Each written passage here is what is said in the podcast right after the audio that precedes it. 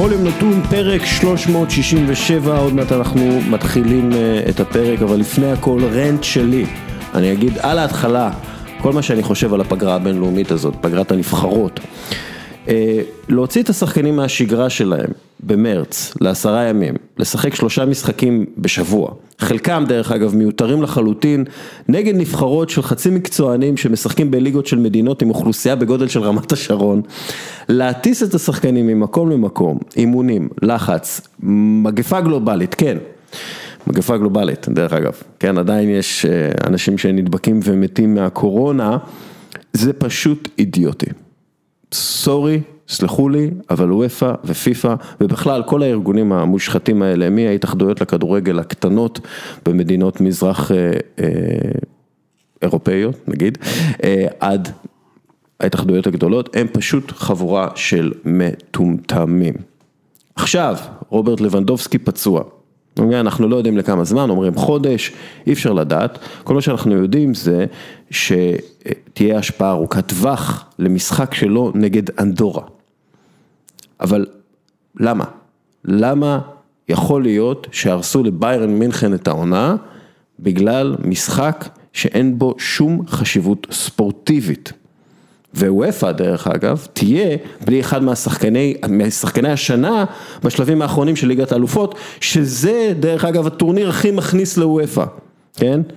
זה מה שיכול לקרות. אז יכול להיות שהפגרה המטופשת הזאת שנוצרה בשביל שאנגליה תשחק נגד סן מרינו והולנד נגד גיברלטר, תהרוס את העונה לאלופת אירופה ואולי לאלופת הולנד, שאנחנו לא יודעים כמה זמן בלינד נפצע, דיילי בלינד, או סתם, שחקן מנצ'סטר סיטי חוזר קצת פצוע ונפצע פציעה ארוכה יותר במשחק הבא נגד לסטר סיטי, ובשביל מה? בשביל מה? באמת. עכשיו אני רואה כדורגל, אני אוהב כדורגל, אני אוהב כדורגל נבחרות, אבל מלבד המשחקים של נבחרת ישראל, לא הצלחתי לראות אף משחק של נבחרת אחרת, נגד נבחרת, ראיתי את הדקות האחרונות של צפון מקדוניה מנצחת את גרמניה, וואלה, היסטוריה, הקבוצה השלישית בהיסטוריה שמנצחת את גרמניה במוקדמות המונדיאל, באמת, אבל לא טרחתי לפתוח את הטלוויזיה בשביל הכדורגל פח השפעה הזה, אוקיי? וזה אשמת אופה, אני אוהב כדורגל, אני הצופים שלהם, הם צריכים לרצות אותי, אני די בטוח שאני לא לבד בדעתי על הפגרה הבינלאומית הזאת, צריך לעשות שינויים, כל הזמן אומרים לי, מה אתה תעשה, מה אתה מציע, אתה רק מתלונן, לא, אני תמיד מציע, אנחנו מדברים על זה, אפילו הייתי צר כדורגל לפרק אחד, צריך 2 פגרות בינלאומיות בשנה, 1 בחורף אולי, אולי בסתיו, לא יודע, 1, חודש, משחקים, ריווח בין המשחקים, לא 3 משחקים ב6 ימים, אלוהים אדירים, מה אתם חושבים כאילו, מה אתם חושבים? ואז פגרה בקיץ לכל הטורנירים ולכל השטויות האלה, לצמצם משחקים, לא צריך אנגליה נגד סן מרינו, עם כל הכבוד לסן מרינו, על כל 40,000 התושבים שלה, לא צריך משחקים כאלה, זה מיותר, זה בזבוז זמן לכולם, לכדורגלנים, למי שאוהב כדורגל, לשחקנים, שיכולים להיפצע ולגמור את העונה בגלל משחק נגד חובבנים. די, המדע אומר שצריך פחות כדורגל, בואו נעשה את זה שיהיה פחות כדורגל. עכשיו תתרגמו את זה לצרפתית או מה שזה לא יהיה שמדברים בוויפה. איתנו, רנט, 4 דקות, בום. איתנו, אסף כהן. שלום, אהלן. ספורט אחד? בהחלט. אתמול ערוץ 1? נכון. לא אומרים ערוץ 1. כאן 11. כאן 11, כן, סליחה. איך שאומרים אתכם בהולנדית, אסף כהן. פון כהן. כן. ולי פלקון. אהלן. לי פלקון.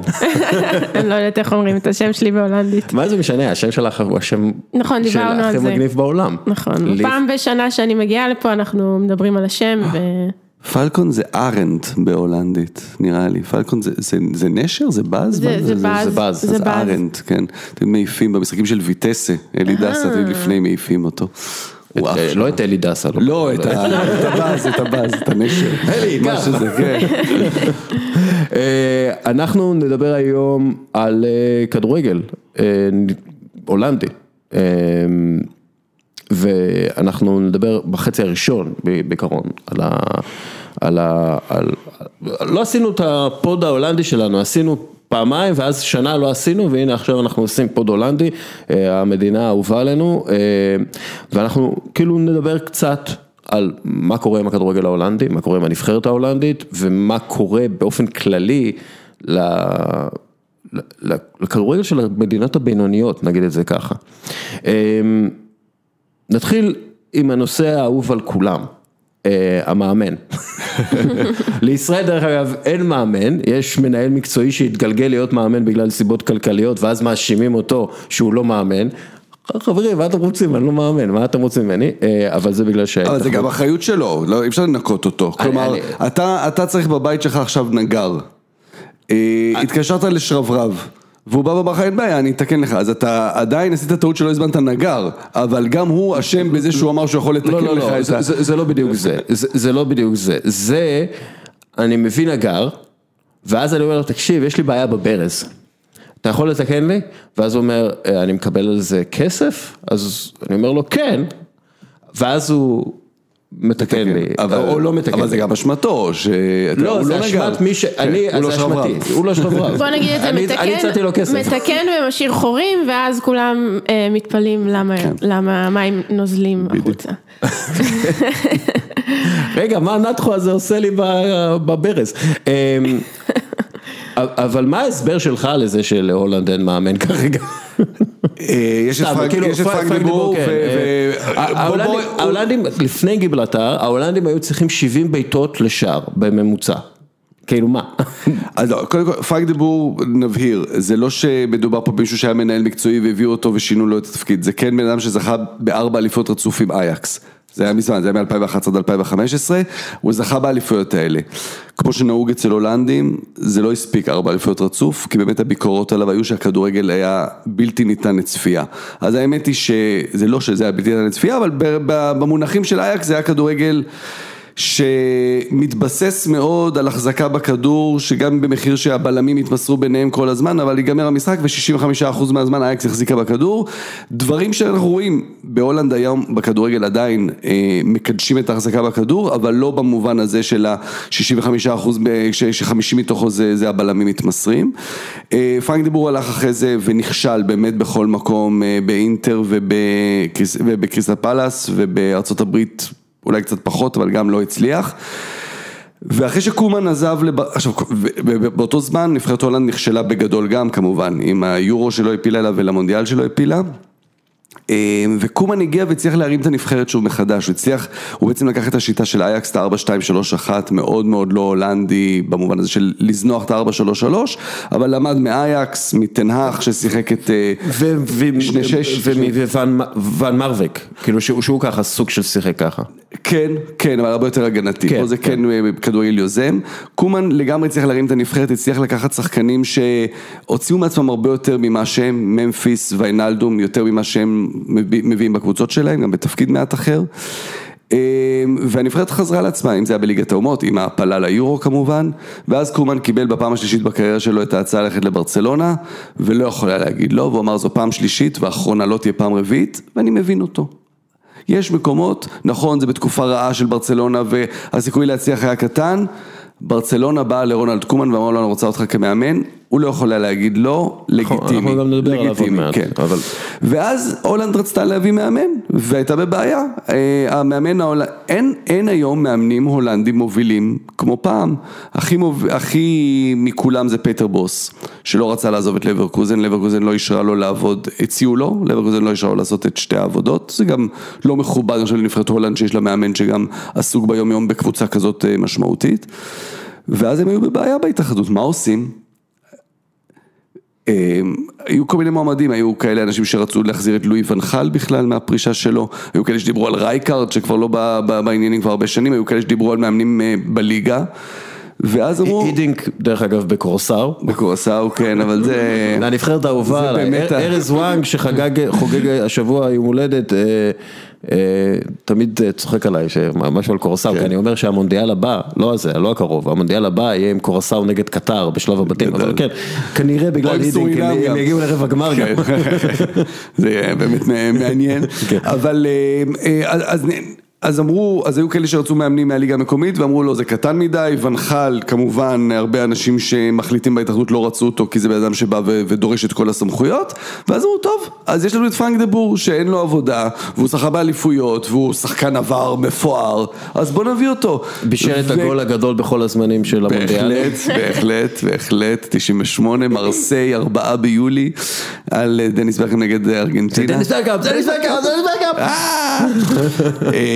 והביאו את פרנק דבור, שלכולם כל דבור ועם הארץ, ממש, וכל דעת הקהל נגדו והתקשורת נגדו, והוא בא עם הכדורגל שלו וזנח, אחרי שקומן ייצב את הנבחרת, חזר ל-4-3-3 הזה של שני כנפיים בקווים ותמיד החזקה בכדור. אז אתה אומר 70 בעיטות לשער, הם בעטו לשער, זה לא שלו, והוא הראה אחרי זה מספרים, אמר, אתם מבקרים אותי סתם, הנה תראו, זו נבחרת שמשחקת הכי מהר, הכי קדימה שהייתה לנו בשנים האחרונות, מתבסס על מספרים, אבל זה לא זה.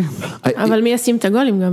מי ישים את הגולים, אז זהו. זה כמובן, בכל נבחרת, אמרת קודם ברנט שלך, אז דיברת על היציאה הזאת לפגרה, פגרת נבחרות. עכשיו, נכון, בכל פגרת נבחרות, יש את העניין הזה, וזה בכל מקום. פה, תמיד הולכים לפי, מסתכלים על הסגל שהמאמן זימן, ויש איזה ביקורת. אז פה תמיד זה רפאלוב, כן, לא. עכשיו, בכל מדינה יש את זה. באנגליה, אלכסנדר ארנולד, כן, לא.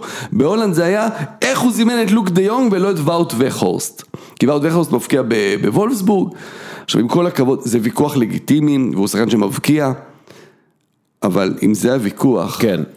זה אומר הכל, זה לא עכשיו, לא לסמן את ון בסטן או את חולית. אתה יודע, אחד מהדברים שוון מרוויק עשה, ששוב, הוא לא היה מאמן הולנדי במובן הקלאסי של המילה, אבל הוא כן לקח את 4 המופלאים, רובן ון פרסי, סניידר, ון דווארט וארן רובן, והוא הצליח להכניס בהם רוח קולקטיבית, חזקה מאוד, ודרך אגב הוא עשה איתם פגישות על זה ודיבר איתם ואמר תשכחו מהמשכורת שלכם, תשכחו מהמעמד שלכם, לא יודע, מאוד רוטרדמי כזה, מאוד כאילו תהיו פועלים, והם בוט אין, הם כאילו אמרו יאללה סבבה, אנחנו נשחק ככה ואנחנו ננצל את הכישורים האינדיבידואליים האדירים שלנו כדי לקדם את הקבוצה.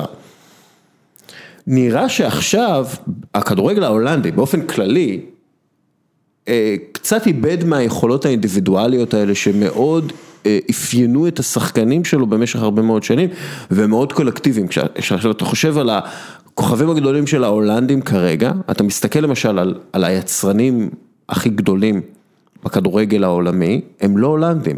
הבלגים, בעשור האחרון, הבלגים כבשו איזה פי 2 יותר שערים בפרמייר ליג מאשר ההולנדים. הכוכבים ההולנדים הגדולים הם ון דייק ודליכט ופרנקי דה יונג, שהוא יוצר, אבל הוא יוצר בשליש הראשון של המגרש, הוא לא בשליש האחרון של המגרש.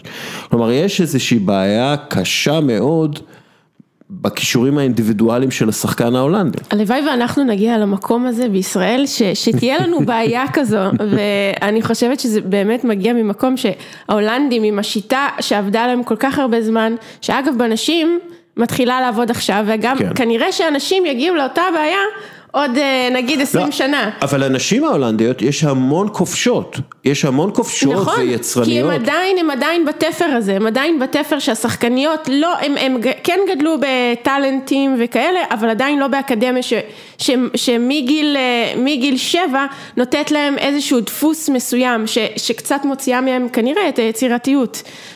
ומשהו שאנחנו רואים עכשיו אצל הגברים, שזו בעיה שאפשר לצפות מהאנשים שיגיעו אליה, נגיד, עוד איקס שנים.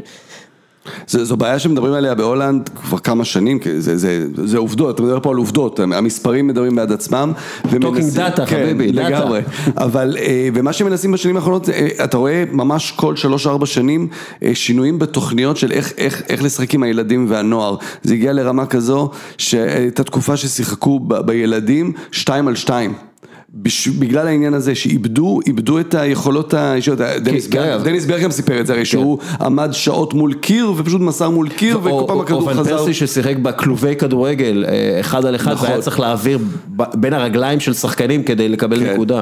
נכון, אז אלה דברים שבאמת יש אותם פחות. דבר נוסף שהוא גם מאוד משמעותי, חוק בוסמן שפגע מאוד בהולנדים בהתחלה שלו, כי שחקנים עזבו בזול ויכלו לצאת לאירופה, ההשלכות של זה הגיעו 15-20 שנה אחרי, כשבאמת הקבוצות ההולנדיות הבינו שבגלל ששחקנים עוזבים היום את הקבוצות ההולנדיות בגיל 15-16, אז צריך להרחיב בוא נגיד את הים שממנו דגים, ואם פעם זה היה הולנד, בלגיה, אולי סקנדינביה, היום בגיל צעיר כבר מביאים שחקנים, אם זה מאפריקה, אם זה מדרום אמריקה, ובסוף זה בא על חשבון ההולנדים. כלומר, אם באייקס אתה מסתכל במקדימה, זה טאדיץ' ונרס ואנטוני וקודוס, לא נשאר מקום להולנדים, ומי שנפגע מזה זה נבחרת הולנד והכדורגל ההולנדי. אז אייקס אולי עושה דברים יותר גדולים ב3-4 שנים האחרונות, מי שהיא עשתה בכל ה-25 שנים האחרונות, אבל הכדורגל ההולנדי עצמו נפגע מזה. דרך אגב, הדור הבא, אני מאוד אובססיבי בקשר לדור הבא תמיד. אני מסתכל למשל על הדור של 2005, ההולנדים מדברים עליו, יוליאן ריקהורף ועוד שמות. שעבר לדורטמונד, כן, הוא קבע שזה 10 שערים ב5 משחקי נוער, ודורטמונד הביאו אותו, ישר רוברט לבנדובסקי ההולנדי וכאלה, אבל כאילו גם הדור ההולנדי הבא, הוא נראה כזה קשרים מרכזיים מצוינים, לא אפור, אבל לא, אין, כאילו חוץ מריקהורף, אין שחקן התקפי שאתה אומר איזה דריבליסט, או אתה יודע, איזה פליימקר סטייל וויזלי סניידר, כאילו זה קצת מרגיש, כאילו הם בתוך תבנית כזאת. יכול להיות, יש את ברובי שעובר עכשיו ללייפציג, מיירון בועדו מאלקמר, זה כבר הם קצת יותר מבוגרים, אז יש על מה לבנות. סטגס, אבל קודם כל הם נראים לי דרך אגב חלשים פיזית יחסית לכדורגלנים הבכירים באמת, אבל הם לא מבריקים. יש פה עוד בעיה, רייקוף כזה שאתה אומר שעובר לדורטמונד, מעטים הם השחקנים ההולנדים שעזבו בגיל הזה ובאמת נהיו שחקנים. כלומר זה באמת משהו שחוזר על עצמו וממשיכים לעשות את הטעויות האלה, אתה יודע, כי כל ילד בן 15-16 שמגיע ופתאום מקבל את ההצעה הזאת לכסף גדול וללכת למקומות האלה, אז זה כאילו הוא רואה את הטעות שעשו לפניו והוא עדיין הולך לשם ונופל בפח הזה, וזה מוכח. כלומר השחקנים האלה שיצאו בגיל צעיר, אנחנו רואים מעטים מהם באמת יצא מהם משהו, כי בסוף כך אין משהו אחר, אין משהו יותר טוב כמו לגדול באמת קרוב לבית, וכן באקדמיות שלא בהכרח אייקס, כמו אלקמר, כמו אירנווין, כמו חונינגן, שמשקיעות באמת בפיתוח של השחקן הצעיר הזה, ולחכות עוד כמה שנים ואז להתקדם. זה קורה יותר מדי, השחקנים האלה שעוזבים בגיל צעיר. אתה אופטימי בקשר לאיזה מישהו ספציפי? אתה הולך לי רחוק מדי, 2005 וזה, אני את סטנגס אני מאוד מאוד אוהב ומאוד מחזיק ממנו, זה כבר גם לא כזה צעיר, והוא לא מספיק עושה אולי את ההתקדמות בשנה שנתיים האחרונות, אבל הנה, הנפרדת הצעירה של הולנד עלתה עכשיו לרבע גמר, בדיוק במשחקים שהיו השבוע ביורו, קודי גאקפו שמשחק בפסו, עשה שם טורניר גדול, אז יש כישרונות, אבל לבוא ולהגיד שיש איזה עומס כזה שהגיע כמו בשנות ה-90 עם אוברמרס ובריין רוי ואחרי זה ונדר מיידה וונדר ורט וסניידר, זה לא נראה כך. לוקח זמן לשנות תבנית, זאת אומרת, הם נכנסו לאיזשהו, באמת, הם כן משנים ומנסים לשפר את עצמם, אבל הם כן נשארו פחות או יותר באותו הקו. ויקח להם לפחות 5-10 שנים עד שממש נראה את הצעד, את השינוי הזה שהם מנסים עכשיו להכניס. זאת אומרת, להסתכל עכשיו ולחפש את הדבר הבא, כמו שהיה להם את הדור הקודם היצירתי שהיה להם, זה ייקח זמן. זאת אומרת, אני חושב שאת ממש צודקת, אני באמת, כאילו, אני הכנסת אותם פה לעוד מקום שהוא, ההולנדים עם כל החידושים שלהם בסוף שנות ה-60, התחילת ה-70 והמחשבה הביטלסית, הרוח החופשית, הם מאוד מאוד מקובעים, כלומר אז היה נכון וגם בשנות ה-90 עם ונחל היה הרבה חידושים, אבל הרבה שנים, וזה נכון בפיתוח שחקנים וזה נכון גם בכדורגל שלהם, הם היו מאוד מאוד מקובעים, ככה משחקים כדורגל 4-3-3, שני שחקני כנף בקווים, החזקה בכדור, קשר אחורי 1-2 לפניו, זה קצת קרה עם ון מרווייק ב-2010, אחרי זה ונחל ב-2014, ועכשיו עם תנהך באייקס, שיותר כדורגל פרגמטי יותר, שאוקיי, יש לנו את הערכים הבסיסיים, אבל אנחנו צריכים גם לחשוב איך אתה מתמודד, כי 4-3-3 הזה, לא באו הקבוצות הגרמניות וטרפו את הקבוצות ההולנדיות, או הפרדיגמה הגרמנית, נגיד, עם הלחץ הרצוף על כל המגרש, וההולנדים לא עמדו בזה, ונפלו פעם אחר פעם, ועכשיו ההולנדים מאוד לומדים שצריך יותר להיות פרגמטי ולהגיב למה שקורה. כשאני מסתכל על הליגה ההולנדית, אני רואה הרבה ליגה הולנדית, זה מרגיש לי קצת כמו ליגת נוער מחוזקת, והשחקנים, המעבר הכי קשה בעולם הכדורגל, זה המעבר בין נוער לבוגרים, את תסכימי איתי, לי, נכון. יש איזה משהו בחולשה הפיזית, שכשאתה משחק עם חבר'ה מאוד צעירים, שהשחקן הבוגר הוא בן 22, ואתה בין 17-18, ואז אתה צריך לעשות את הקפיצה בגיל 22 ליובנטוס או לברצלונה או למשהו גדול, זה מרגיש לי שזה קפיצה גבוהה מדי, יכול להיות מבחינה פיזית. מבחינה פיזית בטוח שיש הבדלים מאוד מאוד גדולים, זה לא רק העניין הפיזי, זה באמת העניין המנטלי שנכנס פה, שבנוער הם, כמו שאתה אומר, על הליגה ההולנדית, שיש הרבה יותר מרחב פעולה, הרבה יותר סלחנות גם, אפשר לקרוא לזה ככה, והסבלנות הזאת שהם כל כך רגילים מהליגה ההולנדית, זה לא נמצא בשום ליגה אחרת בליגות הטובות שיש, ולכן זה מאוד, כמו שאמרת, שאני מסכימה, זה מאוד מזכיר את העניין של לעבור מנוער לבוגרים, של מהליגה ההולנדית לליגה האנגלית, או לליגות החזקות, שהם באמת שם, הם פתאום נתקלים בקשיים, שהם לא היו קיימים בליגה ההולנדית, שהיא מאוד מאפשרת, אם אפשר לקרוא את זה ככה. כאילו באמת יכול מאוד להיות שהמעבר החכם עבור שחקן מהליגה ההולנדית, אם זה מפס ומהאייקס, זה לא לארסנל או ליובנטוס, אלא לגלזגו סלטיק, או לריינג'רס, או לצרפת, רן, או משהו כזה. כלומר, לעשות את המעבר הביניים הזה, שדרך אגב, יש אותו משחקנים מהליגה הבלגית, שאנחנו רואים הרבה.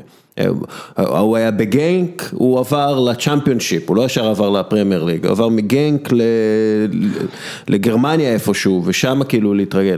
כי, אתה יודע, יוהאן קרויף בגיל 19, היה לו 41 שערים ב-41 משחקים באותה עונה, שהוא היה בן 19, ואז אתה יודע, כולם אמרו יוהאן קרויף, ואז לקח כמה שנים עד שהוא הפך ליוהאן קרויף שאנחנו מכירים, כלומר, גם אז היה פערים יחסית גדולים בין הכדורגל, והיום הפערים הם הרבה יותר גדולים, אז כלומר, היוהאן קרויף הבא, או השחקן המבריק הבא שמצליח בליגה ההולנדית, הוא יצטרך לעבור עוד בישול פשוט. לגמרי, חלק מזה זה עניין של מה שקרה לשוק של הכדורגל האירופי, כי פעם אוברמרס עזב בגיל 24, 25, ונדרסר עזב בגיל 26, היום שנה וחצי טובות בליגה ההולנדית, ואתה הולך הלאה, ואז שזה כבר בגיל 17. כן, לא, והעניין הוא פה, אז זה לא רק עניין שבליגה ההולנדית אתה משחק, זה כמו המעבר מנוער לבוגרים, כי באמת המעבר הוא מנוער לבוגרים, כי השחקן שבהולנד מקבל את ההזדמנות בגיל 17, הוא עוזב בגיל 19, אז הוא באמת עוזב מגיל נוער ועובר לבוגרים, הוא לא הספיק מספיק להשתפשף. הדוגמה ההפוכה זה קריסטיאן אריקסן. קריסטיאן אריקסן עשה מספיק שנים באייקס, שהיה ברור כשהוא עזב שאין לו עוד לאן להתקדם. הוא הגיע לטופ שלו, הוא היה 500 מעל כל הליגה, ואז הוא עבר לאנגליה, ובאמת מיד הוא היה, זה היה ברור שהוא שם, הוא מוכן. פרנקי דה יונג, מטייס דה ליכט, זה היה נראה שהם מוכנים, כי הם עשו עונה מטורפת בליגת האלופות, אבל עדיין ליגת, והם היו מדהימים, אבל עדיין ברוב הזמן הם שיחקו בליגה ההולנדית, הם עדיין צעירים. וגם להם היה קושי מאוד גדול. מאוד.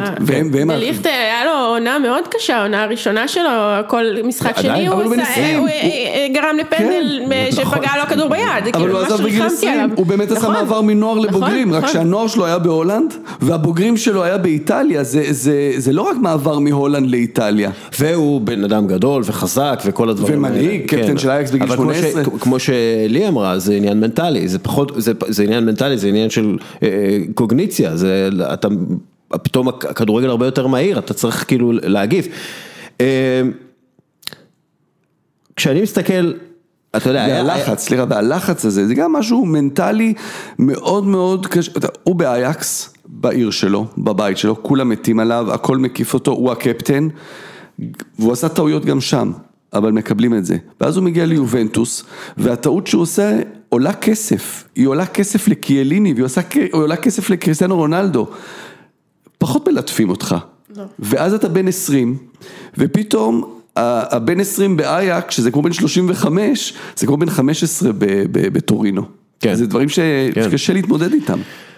גם, אתה יודע, למשל שריין באבל עלה למשחק נגד רומניה, הוא היה שחקן עם הכי הרבה שנים, 16 שנה בנבחרת ההולנדית, וזה גם כן מלמד משהו, כי ריין באבל, זה כאילו, כשאתה חושב על כדורגל הולנדי אפור, כתום אפור, זה ריין באבל. שחקן כזה, סבבה, אני לא הייתי... שהוא לא היה כזה כשהוא עלה לבוגרים, כן? כן, אבל הוא... זה היה... כן, אבל הוא לא... הוא אף פעם לא היה באמת משהו מיוחד. אז אני חושב שזאת... זה גם כן אחת מהבעיות, כאילו, אין, לא יודע, זה מרגיש לי, היה הרי את הוויכוח הקלאסי של הכדורגל ההולנדי החדש, זה הקרויפיזם נגד הוונחליזם, הכדורגל המאוד ונחלי, מוסרים ככה, תבניות ברורות, אסור לצאת להתקפה ומתפרצת עם יותר מ6 שחקנים, כאילו, אתה יודע, הדברים ונחלים, והכדורגל הקרויפי, שזה כמו שברקאמפ תיאר את זה, קרויף רוצה קבוצה של רמברנטים, הוא לא רוצה להגיד לרמברנט איך לשחק כדורגל, הוא רוצה הרבה יותר אינטואיציה ותחושה, ובתוך מסגרת קבוצתית שגם עובדים ביחד, כלומר פפ גורדיולה זה באמת התלמיד המושלם. בדיוק, פפ גורדיולה כאילו זה הקלאסי, תן לרמברנטים לצייר, אבל תגיד להם איפה לצייר, כאילו זה העניין. ונראה שכאילו הכדורגל ההולנדי הוא לגמרי ונחלי עכשיו, כאילו, זה כאילו ונחל ניצח בקרב הזה, קרויף עליו השלום מסתכל מלמעלה ובטח כותב טור בטלגרף שהוא מתעצבן על הכדורגל. בגדול כן, בגדול כן, עדיין זה לא שוונחל וקרויף הם שני הפכים, כלומר זה כן באים מאותו, הם באים מאותו מקום, כלומר יש, זה לא שאצל ונחל לא היה מקום ליצירתיות, ואתה יודע, גם אצל ונחל היה יארי ליטמנן וקלייברט הצעיר, היו שם את הדברים האלה. אני מסכים איתך שיש יותר אולי בשנים האלה יותר מורה תלמיד, מורה תלמיד של פעם כזה, שלומד עם סרגל ומורה מה לעשות, אבל עדיין, אני רוצה, אתה יודע, ובתור מישהו שמשדר ליגה הולנדית ובאמת רואה הכל, עדיין יש את הדבר הזה הטבעי, האמונה הזאת של לתת לשחקן, לעשות את המשהו המבריק והמיוחד. כלומר, יש את האמונה הבסיסית בכדורגל ההולנדי, זה הבדל, נגיד, מהליגה פה בשנים האחרונות, של קודם כל לא להפסיד, כדי שאני אחזיק עוד שבוע בתפקיד, אז יש את האמונה הבסיסית הזאת של הנעת הקהל, הקהל הוא באמת מעל הכל, כלומר, נפסיד 4-3, זה יותר טוב מאוד 0-0, כאילו יודעים יותר אורך זמן למאמנים, ולכן גם יש את האמונה הזאת של לתת לשחקנים לעשות את הדבר הזה שלהם. אני...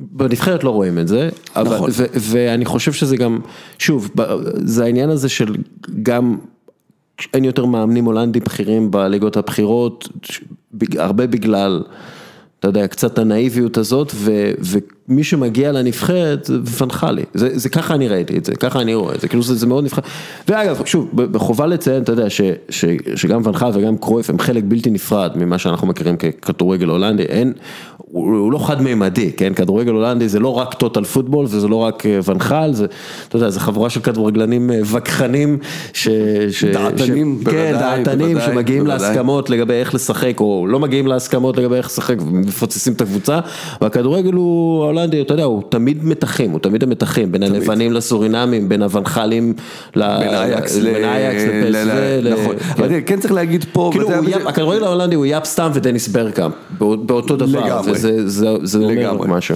אבל צריך לזכור, ופה דווקא המשמעות של הכדורגל נבחרות, מתחבר לתחילת הפרק, המעבר שעשה עכשיו תנהך למשל, של להבין שאתה צריך להיות לא רק לשחק כדורגל יפה, כדורגל יפה, אבל לא נאיבי נגיד, אלא לחשוב גם מאוד מאוד to the point, וגם לפעמים זה קצת יותר הגנתי, זה כן מתחיל מהנבחרת, ון מרווייק עם הנבחרת המאוד הגנתית שלו, ונחל שאיזה שחק 3 בלמים ב-2014, וקרויף, כל פעם הם עברו שלב, וקרויף רק אומר, אי אפשר לראות את זה, זה לא כדורגל, והוא צדק, כי במונחים שלו זה לא כדורגל, מצד שני, ונחל הביא את הולנד לחצי הגמר, ומרחק פנדלים מהגמר, אז כנראה שהוא כן עשה משהו טוב, וזה אפשר למאמנים ההולנדים, כמו תנח, כמו אחרים, להבין שאוקיי, מותר לפעמים לזנוח את הערכים הבסיסיים ההם, של שנות ה-70, של תמיד רק 1-1, ותמיד 4-3-3, ולשחק קצת אחרת,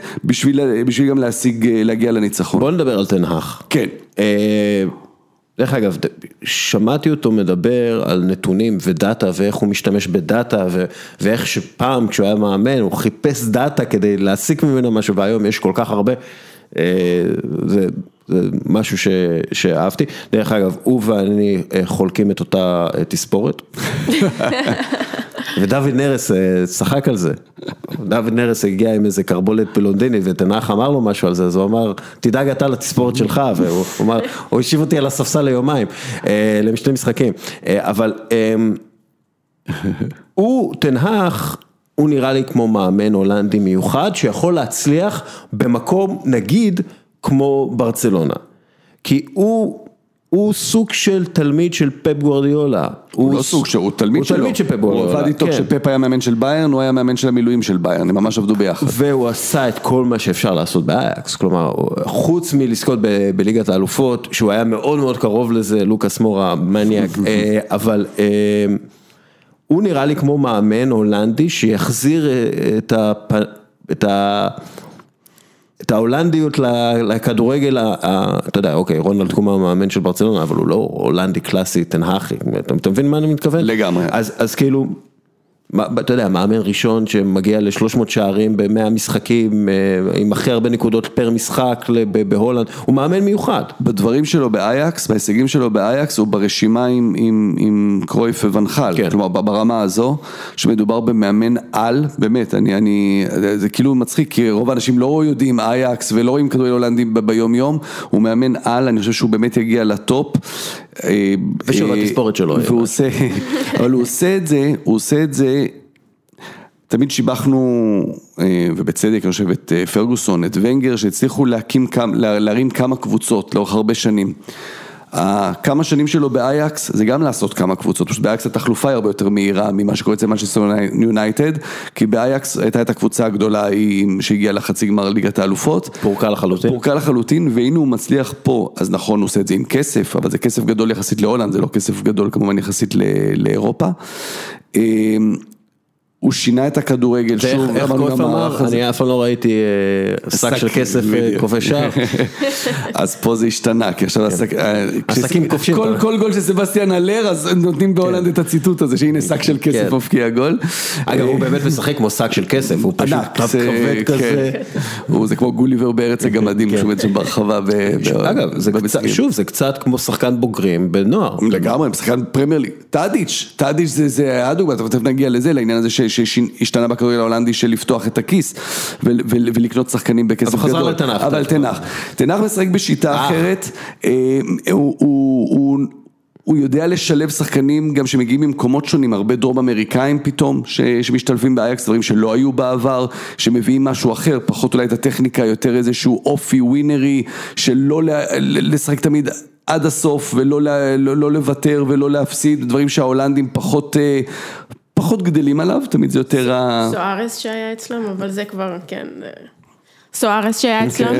כן, נכון. אז זה התחיל, אבל עכשיו באמת יש שם תגליאפיקו וליסנדרו מרטינס ואצון אלוורס ואנטוני ונרס, הכמות עצומה, והוא מצליח להקים, בעצם להרים קבוצה חדשה, כשהוא מוותר על שחקנים כמו זייך ופרנקי דיונג ודליכט, שהיו באמת העמוד השדרה של הקבוצה ההיא, ודוני ון דה בייק ולאסה שונה, ולעשות עוד קבוצה שרצה רחוק באירופה. הנה השבוע רבע גמר נגד רומא בליגה האירופית.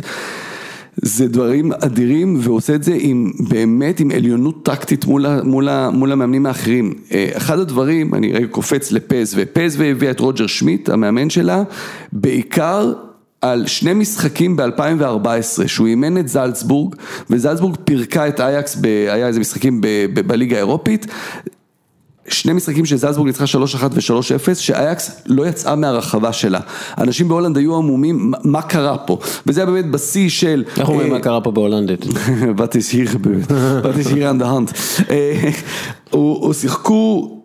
אייקס עם פרנק דבור זכתה באליפויות, אבל הכדורגל הזה של להניע כדור מאחורה, ופשוט באו עם הכדורגל הלייפציגי, זלצבורגי, של ללחוץ ולטרוף אותך ברחבה שלך, ואייקס לא יצאה מהרחבה, ושמיט שהיה מאמן אז של זלצבורג, מאז נהיה לו שם גדול בהולנד, והוא מגיע להולנד לעשות את זה בפסווה, ואייקס רק מול פסווה, ואייקס עושה את זה לפסווה, ואז אומרים, רגע, הביאו את המאמן הגרמני בשביל לעשות את זה, ובסוף ההולנדי שלנו עושה לו את זה בנשק שלו, וזה מראה באמת את העומק ואת היכולות הרבות שהוא מביא לקבוצה. אבל זה הולנדי שגם פתוח מאוד לרעיונות חדשים, כי הוא היה בבאיירן מינכן, והוא מורה באישיות שלו, מורה טוב זה מורה שכל הזמן לומד וכל הזמן מלמד, כלומר זה לא משהו זה לא נעצר, למדתי איך ללמד ואני עכשיו מלמד את זה, ובמובן הזה הוא הרבה יותר גמיש מההולנדים האחרים, באמת הוא יצא, הוא היה במילואים של ביירן מינכן, למד מפפ גוורדיולה, היה צמוד לו לתחת ולמד ממנו המון, אז אתה רואה הרבה מאוד פפ גוורדיולה, השאלה אם זה באמת, אתה יודע, מספיק טוב לברצלונה, אני רק שואלת לי על זה, את צריכה בגרמניה. מעניין אותי כאילו איך, כי כל הכדורגל הגרמני עכשיו, ב-20 שנה האחרונות, מדבר על הלחץ, זה גם משפיע מן הסתם על כדורגל נשים, כאילו איך זה מרגיש? מעניין אותך מה קורה במהלך השבוע. כן. אז באמת, אני עוד פעם, שם באמת למדתי מה זה לחץ. דבר ראשון, איך לעשות את הלחץ הזה? כשגרמנים צועקים עליך, שנל, זה לחץ. שנל, כן, ביתה, שנל, זה דבר, אבל עוד דבר, לפני שאנחנו מגיעים לגרמנית, הדבר ראשון, איך ליישם את הלחץ, ודבר שני, איך גם לעמוד בלחץ נגדי, כי אין דבר כזה ששיחקתי בקבוצות הגרמניות, שתי הקבוצות לוחצות. כן. אז באמת יש את הצורך גם בלדעת איך לעשות את הלחץ. הדבר הזה של איך הקבוצות הגרמניות עושות את זה כל כך טוב, זה כי הן מתאמנות על זה יום יום. אין דבר כזה שבאימון, אין עבודה על הלחץ, אין תיקונים, זאת אומרת, בישראל לא נתקלתי פעם אחת, לא ראיתי פעם אחת קבוצה שבאמת מיישמת לחץ, כי השחקנים לא יודעים ללחוץ, או השחקניות, כי לא מלמדים. כן. וזה משהו שאני חושבת שזה כבר במדינות אחרות, במאמנים אחרים, גם המאמנים ההולנדים, שהצליחו לעשות את השילוב הזה. הלחץ הזה הוא דבר, הוא עוד פעם, כאילו באמת שעובדים עליו יום יום ויודעים איך לבצע אותו, אז הוא מדהים. זה ברמה של, אם אתה עושה חימום, אתה צריך לחשוב על איך אתה מכניס אלמנטים של לחץ בתוך החימום. כי למשל תוחל הביא לצ'לסי, צ'לסי עכשיו לוחצת ממש טוב, לא גבוה כל כך, היא לוחצת יותר באמצע, אבל היא לוחצת ממש טוב, אתה רואה את זה, הוא הביא כדורים קטנים לאימונים, כדי שהשחקנים יהיה להם שליטה יותר, כאילו שהם ילמדו שליטה יותר, אבל מה, הבעיה עם כדור קטן שכל זמן בורח לך, כי כל נגיעה, ואז כאילו קורא להם להתנפל על הכדור, כי מה זה לחץ? אתה כל הזמן מחפש את הטריגר, לראות... אתה מחפש את הטריגר, וגם חלק מהעניין זה לדעת... רק שנייה, תסביר לנו מה זה טריגר. זאת אומרת, הטעות הזאת שתקרה, לצפות את השחקן שהסבירות שלו, לעשות את הטעות הקטנה הזאת, ואז לצאת ללחץ הזה, כי עוד פעם, אין דבר כזה שגרמנים עושים משהו לא יעיל, אז אתה לא תראה את הגרמנים. חוץ מול צפון מקדוניה, אז... בסדר, אבל דיברת על זה, עשית נאום של 4 דקות, ואמרת באמת שהכמות משחקים שיש להם היא פשוט בלתי נסבלת, ואני מבינה למה הם מפסידים לצפון מקדוניה, אבל באמת, לדעת מה זה הטריגר הזה, מול קבוצה מסוימת, אתה יודע שהמגנה שמאל, אני אדבר מדבר בנשים, שהמגנה שמאל כנראה הסבירות שלה לעשות את הטעות, הכדור יגיע אליה ואתה תראה את כל הקבוצה, בבת אחת הולכת ועושה את הלחץ הזה. זאת אומרת, אבל העבודה הזאת היא יומיומית. אין דבר, היא יומיומית אין סוף לתיקונים, זאת אומרת, אין סוף לאיפה אפשר להשתפר, גם בלחץ, אז אנחנו כל הזמן מדברים על טכניקה ועל יצירתיות, אבל הפן הזה של ללמוד לעשות את הלחץ הוא משהו שהוא גם, אין לו סוף. זאת אומרת שיש כל כך הרבה דברים לעבוד עליהם, ומאמן שמצליח לעשות את השילוב, כמו שאמרתי, זה שילוב מושלם, לפי דעתי, עוד פעם. ואגב, אנחנו רואים בסטטיסטיקות, הקבוצות שלוחצות הכי טוב, הן הקבוצות שמגיעות להזדמנויות הכי איכותיות. כלומר, זה קשור, הלחץ קשור באופן ישיר ליצירתיות, כביכול. כל כך קשה לי, אני אומרת, גם בתור שחקנית, השיטה, היא עובדת לחלק מהמאמנים, אולי מוריניו, אולי זה, של לחכות ולצאת למתפרצות, היא מאוד מאוד בעייתית וקשה ליישום. בתור שחקנית התקפה, שאני הולכת, יודעת שמשחק שלהם אני הולכת להיות על החצי, לעשות הגנה ולפעמים גם מתחת, זה גם למחשבה איך אני אגיע לשער. זאת אומרת, לעומת זה שאני לוחצת בשליש האחרון של המגרש, ושם מרוויחה את הכדור, וכבר תוך פס אחד אני כבר מגיעה לייצור של מצב הפקה. זה הרבה יותר, זאת אומרת, זה הרבה יותר כיפי. גם כיף, נכון, גם כיף וגם מחשבתית, הרבה יותר אופטימי לקראת המשחק, מאשר אתמול בכדורגל חטפתי כדור לשוער וכבשתי שער. וואו, איזה תחושה. ואני בלם. אני בלם. זאת אומרת שהקבוצה שלך יישמה את הלחץ הגרמני. או שזה לחץ מוזר, כי איך הגעת מתור בלם להגיע ל... לא, כי היה קרן כזה. בשביל שלא שמרת על העמדה שלך. איפה אתה? בוא נגיד שלוי בנחל לא היה שמח. הייתה מתפרצת ואני רצתי, וזה לחזור חזרה אחר כך. מה אתם רוצים ממני? אז בואו, לחץ. ניסיתי לעשות פאול כדי שלא תחסר בהגנה בקיצור. כן, כן, הצלחתי, אבל לא, זה עזבו, זה בני 40 משחקים, זה נורא והיום אחרי הסגר וכאלה, זה ברור קשה. אז אוקיי, דרך אגב, בהולנד מדברים על האפשרות שתנהך יעזוב לברצלונה, או שזה פנטזיה שלי כרגע? לא בהכרח על ברצלונה, היה דיבור על ביירן בזמנו, לפני שאנזי פליק מונה, עכשיו זה די ברור שלו, ואז הוא היה מועמד בעצם להגיע לגלדבך, אחרי שמרקו רוזה הודיע על העזיבה שלו, אבל הם גם כבר מינו... לא מינו עדיין את שבי אלונסו, אבל כאילו... נכון, זה הולך להיות. קשה לי לראות גם את ברצלונה, סליחה, אני לוקחת עוד מאמן הולנדי. יש איזשהו כאילו שבר אחרי ה... יכול להיות מאוד, גם זה כל כך הרבה פוליטיקות שם ש... אבל זה גם תלוי גם באוברמאס. נכון, לפני אוברמאס. תנהך, ההצלחה הגדולה שלו היא כפולה. כאלה דברים שלה פחות יותר רחוקים מהעיניים פה, אבל אריק תנהך להצליח באמסטרדם, כשאתה לא אמסטרדמי, ולא בחור שגדל באייקס, ולא קרויפיסט ממש כתלמיד שלו. ועם מבטא מוזר. בדיוק, וזה פי 10 יותר קשה, ואז מגיע עוד הקטע הזה שהוא ממזרח הולנד, הוא מגיע מהמקום שממנו מגיע פרד רוטן, הוא היה העוזר שלו, הוא התחיל אצל פרד רוטן, עכשיו תזכרו איך זלזלו פה בפרד רוטן, ברעיונות שלו אחרי משחקים במכבי חיפה, בגלל חתך הדיבור שלו.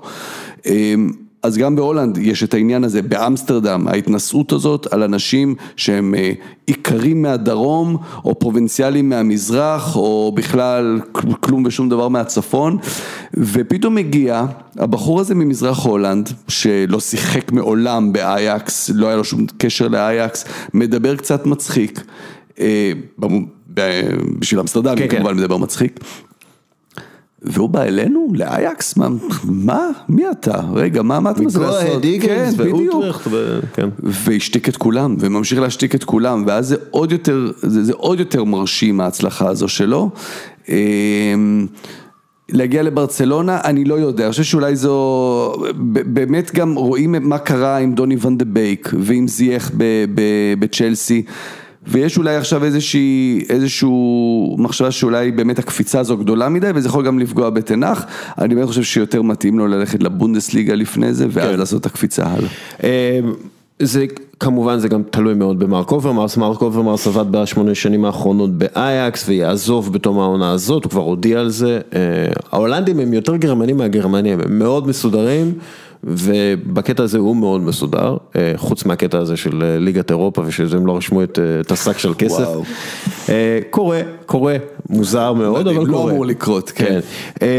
לפי הדיווחים, בספרד בעיקר, אוברמרס מבוקש על ידי ברצלונה והארסנל, אני בספק שהארסנל זה, שני המועדונים בהם הוא שיחק וכיכב, אייקס תחת אוברמרס, 3 אליפויות, רביעית בדרך, 8 שנים. חצי גמר גביע אירופה,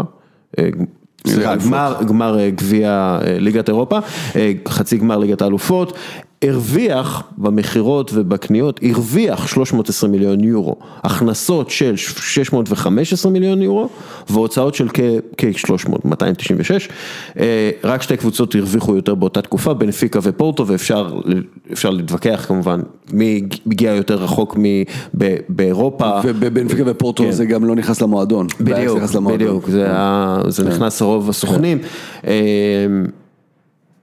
בזכות הפעולות של מרק אוברמרס, אייקס יכולה לבנות קבוצה עם חלוץ מהפרמייר ליג ועם קשרים נפלאים מברזיל, והוא עשה עבודה מצוינת כמנהל ספורטיבי, כל מה שאתה רוצה ממנהל ספורטיבי הוא עשה.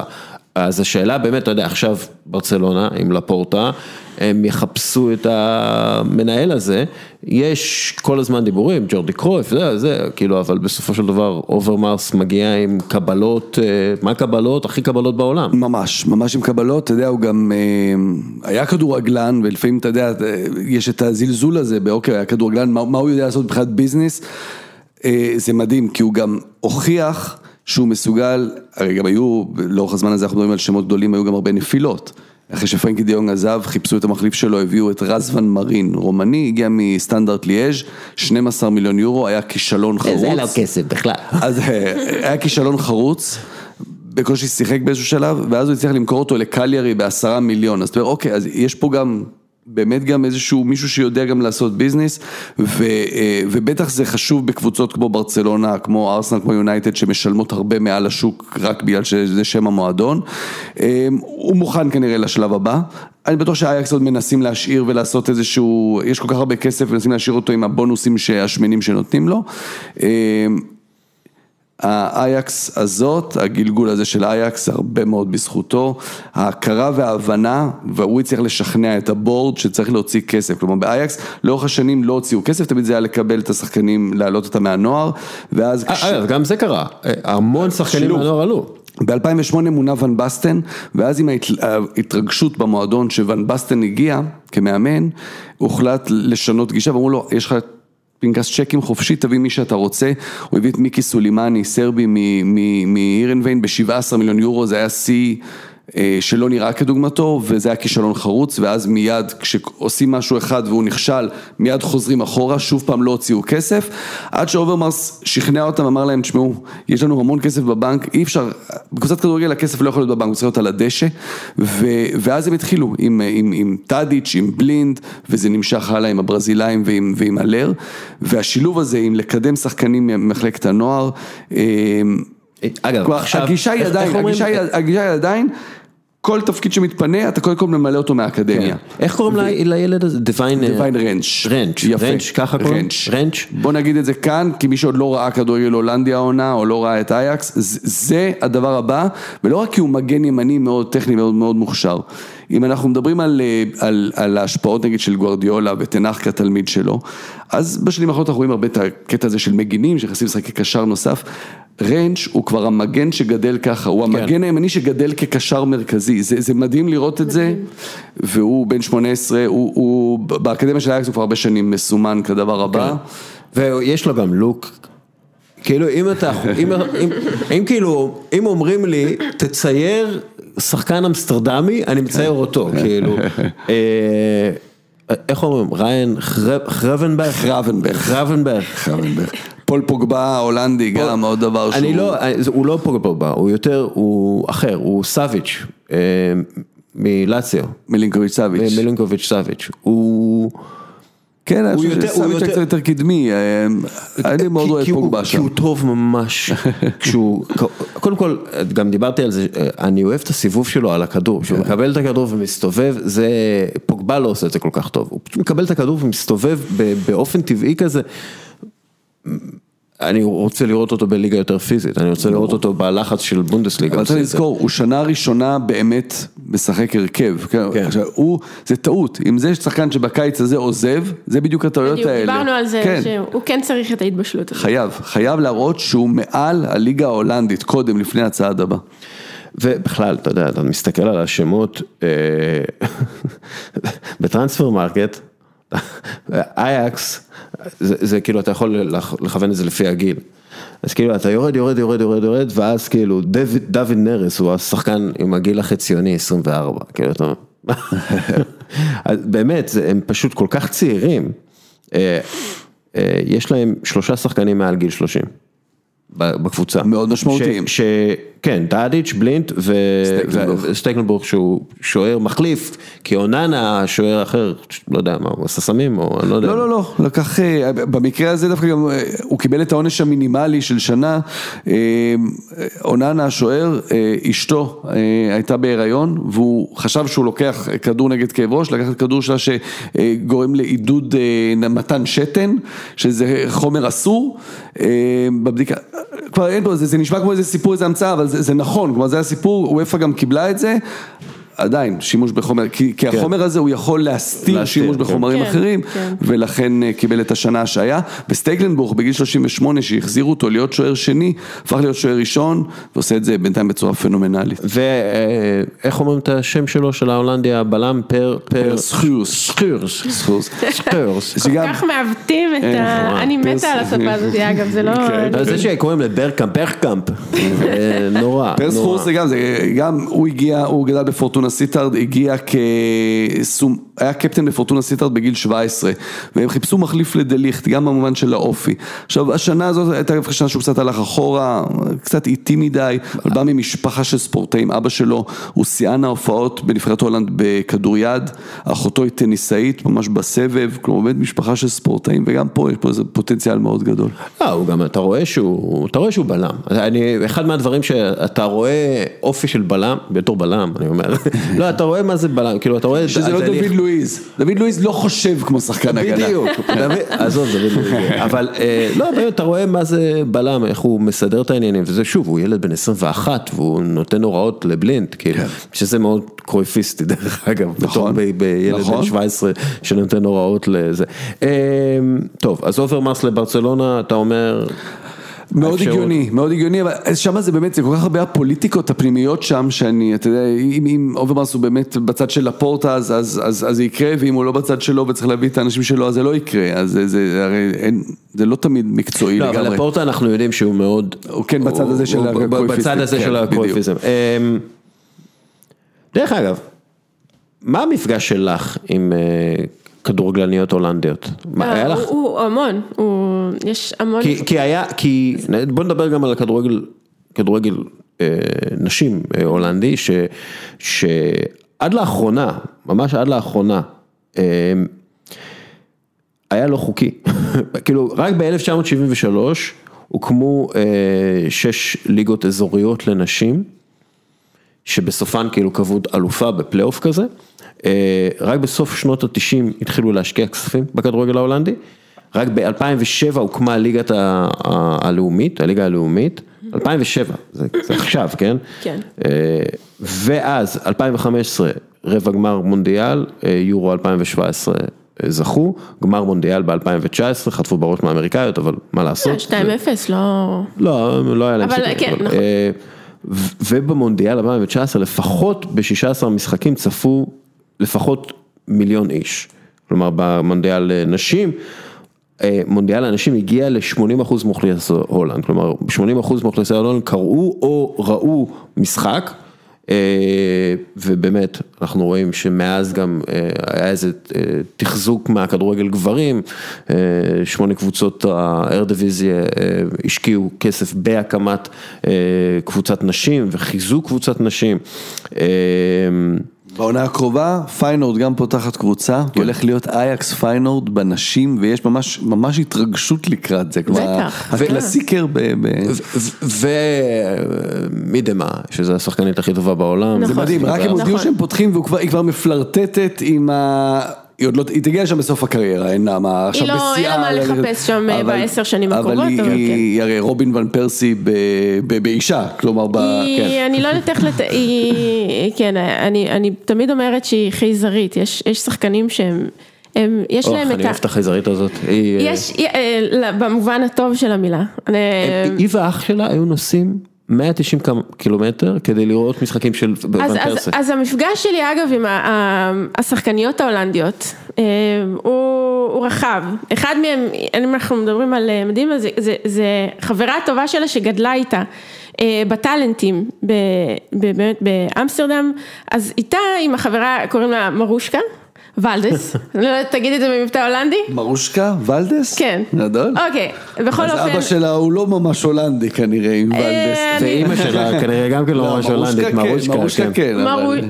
אז הן למשל גדלו ביחד, ואני בסוף, ולשתינו התחברנו בליגה האוסטרלית, סתם דוגמה, שהיא בלמית, גם...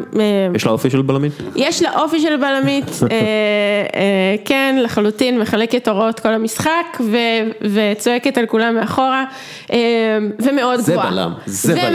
ומאוד גבוהה. מה זה מאוד גבוהה? 180, 185? כן, כן, כן. זאת אומרת, יחסית לשחקנית שדה, זה גובה יפה מאוד. מרושקה ולדס, כן? כן, היא עדיין בליגה, היא עושה את המעבר, כי הליגה האוסטרלית היא חצי עונה, וגם הליגה הסקנדינבית, אז הרבה פעמים השחקניות עושות חצי חצי, או עם הליגה האמריקאית. סטיתי מהנושא, אבל המפגש שלי בכלל עם הולנד התחיל בגרמניה בעצם, בגלל שדויסבורג גובלת עם, זה בדיוק בגבול עם הולנד, הרבה מהמשחקי אימון היו בהולנד, או שהם היו מגיעות אלינו. אם זה במתחם אימונים של PSV איינהובן, אם זה במתחם אימונים של אייקס, שהדבר הזה כן גרם לי להיחשף באמת במובן, אתה יודע, לא היומיומי, אבל בהחלט במשחקי אימון ובמפגשים עם השחקניות משם. ובהמשך גם עם שחקניות שיוצאות לליגות אחרות. אז בהחלט המפגש, זה המפגש יותר, בוא נגיד את זה ככה, מה שבאמת יצא לי לחוות. אין כולם, לפחות הדור הזה, אין כולן גדלו... לא היה את כי היום יש הרבה יותר כדורגלניות והרבה יותר קבוצות לליגה, בגלל שהתחילו להשקיע, באמת, ב-2007 התחילו לשים כסף בכדורגל נשים, עד אז הם שיחקו עד גיל 14 עם בנים. אז עדיין, עדיין יש את העניין הזה שמאוד מקובל ששחקניות ישחקו עם הקבוצת בנים, כי גם אם יש קבוצת בנות, עדיין, השחקניות שהן ברמה יותר טובה, אומרים להם, תשחקו עם הבנים, משהו שגם אני חוויתי, אני גם שיחקתי עם בנים עד גיל 13, אבל אצלן, לשחק עם בנים הוא כל כך פופולרי, שהן אפילו ממשיכות לפעמים עד גיל 16, 17, בשילוב עם הקבוצות בנות שלהם, כי הם יודעים שככה השחקניות יצאו להן, בסופו של דבר, לשחקניות נבחרת, רובן, אפשר ממש לעבור אחת, רובן שיחקו עם בנים. בגילאים המוקדמים ועד אפילו גילי הנוער. יש תמונה מדהימה של מידמה, שעוברת באיזה סללום כזאת, בין 6-7 בנים ושניים על הדשא. גדול. והיא קטנה יותר, נכון? מין מרדונה כזה מול בלגיה, אבל וואו, תמונה מדהימה. היא בהחלט גאונה.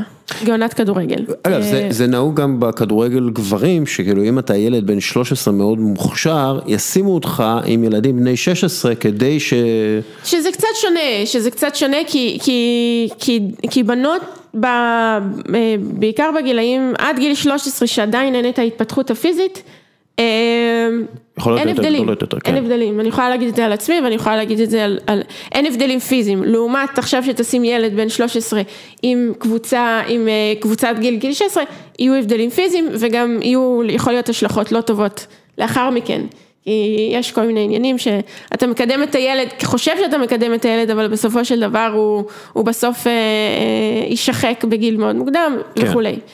אבל יש משהו במשחק של בנות עם גברים, גם לביטחון העצמי, וגם הן יודעות להתמודד טוב יותר עם פיזיות. אני אגיד, אני חושבת שזה משהו שאולי ישתנה בעתיד, אבל אפשר להגיד שהבנים פשוט, והכי פשוט מקבלים הרבה יותר בקבוצת בנים מאשר אם הייתי הולכת, אני לא הייתה לי קבוצת בנות, אבל אם נגיד והייתי הולכת לקבוצת בנות, לא הייתי מקבלת את אותם אפילו אימונים, שלא לדבר על הולנד, שכנראה הבנות שהולכות לקבוצת בנים פשוט מקבלות אימונים יותר טובים, יותר שעות אימון, שזה דברים שבסטטיסטיקה כבר אפשר להגיד למה הן יוצאות יותר טובות. כן.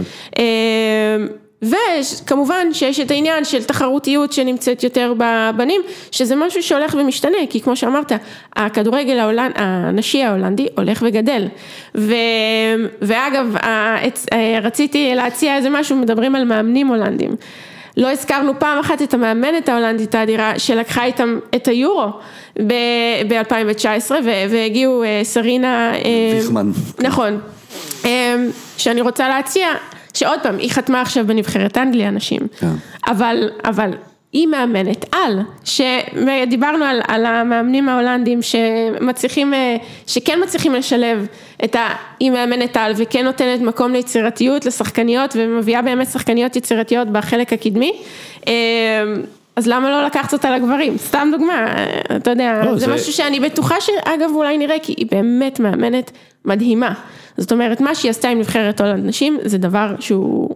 אין שום סיבה שהיא אגדה בהולנד, כבר באמת היא גם ככה, רואים אותה ככה. היא כבר אגדה, והיא באמת, אני ממש, זה יהיה ממש, אני ממש אשמח לראות אותה, אני לא הייתי אומרת מתקדמת, כי זה לא בהכרח מתקדמת, אבל עוברת לצד הגברי. פורצת דרך, כי צריך את הראשונה שתעשה. פורצת דרך, נכון. אמה הייס כביכול קיבלה הצעה מ-AFC ווימבלדון, גברים כאילו, AFC ווימבלדון, לעזוב את צ'לסי, הקבוצה הגדולה, ל-AFC ווימבלדון. אז אמר, רגע, למה שאני אעזוב את צ'לסי בליגת האלופות, שבפרמייר ליגה האנגלית, ל-AFC ווימבלדון? אני מאמנת, תציעו לי קבוצה כאילו בפרמייר ליג, אני מאמן את פרמייר ליג, מסכים איתה ב1,000,000%, כאילו, זה אותו כדורגל כאילו, כן, יש פה יותר של להיות צדק מול להיות חכם, כלומר, זו הצעה שמגיעה עכשיו, אבל זה אותו כדורגל, זה לא התקדמות ללכת בליגה השנייה בצרפת, לפני כמה שנים, היו שתי נשים, אבל... זה נעשה כגימיק יותר, וזה אחד מהבעיות. המאמנת שנבחרת צרפת היום הייתה מאמנת שכחתי את השם, היא גם מאמנת ברסטה, לא ברסטה, איך שבקלרמונד הייתה, קלרמונד ברסט, חשבתי בגלל שזה לא משנה.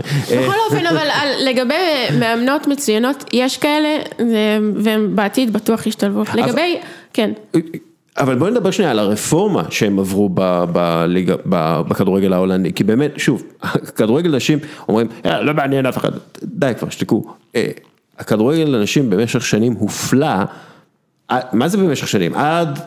עד עכשיו, כן? עד עכשיו ברוב העולם לא משקיעים בו, משקיעים בכדורגלן $5, פר כדורגלן משקיעים בכדורגלן, בנשים זה פחות מ-90 סנט, כאילו בממוצע, כאילו ההשקעה הממשלתית, אני לא מדבר על ההשקעה הפרטית, אוקיי? שכביכול קשורה לעניין, אני לא מדבר על ספונסר, אני מדבר על השקעה ממשלתית, כאילו אתם צריכים, הממשלה צריכה להתייחס לנשים וגברים באותה צורה. אני לא מפיל אף אחד על התחת, כשאני חושב ככה, זה מה שהממשלה, לנשים וגברים יש את אותן זכויות. נכון. מפתיע, אני יודע, אבל כאילו, אז הן צריכות לקבל את אותו דבר, לא משנה.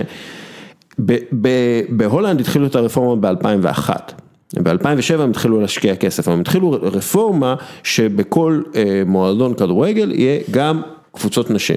אז עכשיו, ב-3,000 מועדונים בהולנד, יש, ב-2,500 מהם, יש קבוצות ילדות, נערות ונשים.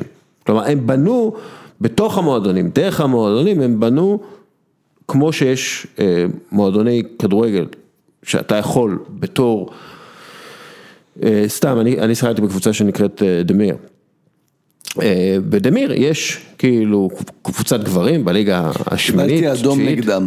נגד ויידמיר, זה האדום שלי בקריירה. זה הליגה המקומית של אמסטרדם. וואי, תקשיב. זה האדום שלי. אתה יודע ששיחקנו שם נגד קבוצה של עובדי כלא. יש כלא באמסטרדם, בדרום אמסטרדם. אז יש שם כלא גדול, אז זה הקבוצה של הכלא. הסוערים שם, הם אנשים רעים, הם היו עושים פאולים, יש שם פאולים. מההיסטוריה שלי שם בליגת חובבים, גרתי 8 שנים באמסטרדם, שיחקתי שם בשני מועדונים שונים, בהתחלה בסן לואי, אחרי זה בתוס אקטיף, ובאמת זה בשנים האלה, ב-2002 עד 2010, אז עוד לא היה את קבוצות הילדות, במועדונים שנשחקתי בהם, אבל היה את הילדות ששיחקו עם בנים, כלומר זה באמת היה רגיל, אבל באמת הגילאים האלה, 10, 11, 12, לא יותר מזה. אז עכשיו יש את הקבוצות ילדות, וזה חזק, וזה רץ, ואנחנו רואים את זה, יש עכשיו, הגיל הממוצע של כדורגלנית בהולנד זה 15, כאילו זה מראה כאילו כמה הם הצליחו להביא, כמה הצליחו שזה מדהים. שגם, אני לא יודעת אם רצית להגיע לזה, אבל באמת חלק ממה שהם הקימו, זה הטלנטים, שהיא קיימת, שכל השחקניות הכי מוכשרות בהולנד, יהיה להם מקום שבעצם עוזר להן ומוסיף להן את האלמנט של המקצוענות. זאת אומרת, מרכז פיתוח. מרכז פיתוח, אז יש להם את המועדון שלהם, ואגב, יש גם בתי ספר, שזה גם משהו שיש להם בתי ספר לספורט, שהבנות יכולות לבחור וללמוד בבתי ספר האלה, וגם, ויש להם, אז פחות או יותר, 3 מסגרות, רק של בנות שהן יכולות להתפתח בהן. שזה משהו שהוא כבר רץ המון שנים, ואני חושבת שאנחנו רואים את הדבר הזה עכשיו. זאת אומרת, השחקניות ההולנדיות נמצאות בכל הליגות בעולם, והן נחשבות למוצר חם. בוא נגיד את זה ככה. אם בפרמייר ליג של הנשים, ארסנל עם... מדהים, וגם דניאלה ונדדונק, ועוד שחקניות, חרונן, יש כמה, יש שחקניות מצוינות שהן מרכיב משמעותי בכל קבוצה שהן נמצאות. אז זה לא רק שהן, ושוב, בניגוד לגברים, הן היצירתיות, זה לא, גם יש את הבלמות, בלמיות, מגניות, לא, בלמיות קישוריות. אז יש אותן, אבל השחקניות ההולנדיות הכי טובות, כאילו הכי בולטות, הן שחקניות התקפה. כלומר, הן מחוברות לכדורגל ההולנדי האמיתי. הן מחוברות לאופי. וזה משהו שאמרתי שבהתחלה, שכנראה הכדורגל ההולנדי של אנשים יראה איזשהו, הם יתקלו בבעיה כלשהי של חוסר יצירתיות בחלק הקדמי, כי הוא כן, הכדורגל נשים כן הולך למקום של לבנות אקדמיות, ולפתח את השחקניות כבר מגיל מאוד מאוד צעיר, שזה דבר מצוין, שעכשיו הגברים הם נתקלים בבעיה המרכזית, שהשחקנים לא מספיק יצירתיים, מרוב שעות אימון מגיל מאוד צעיר, זאת אומרת, מזה שהם הופכים להיות מקצוענים מגיל צעיר מדי, אפשר להגיד את זה ככה. שברקאמפ אמר שזה מרגיש לו שכל השחקנים הם מפעל, הם מאוד טובים טכנית וזה, אבל אין בהם את המשהו הנוסף הזה שמאפיין את כל הכדורגלנים הגדולים. בדיוק. אז גם הכדורגל נשים ההולנדי הוא מאוד דומה, ואפשר להגיד בעצם שכפול של הכדורגל הגברים.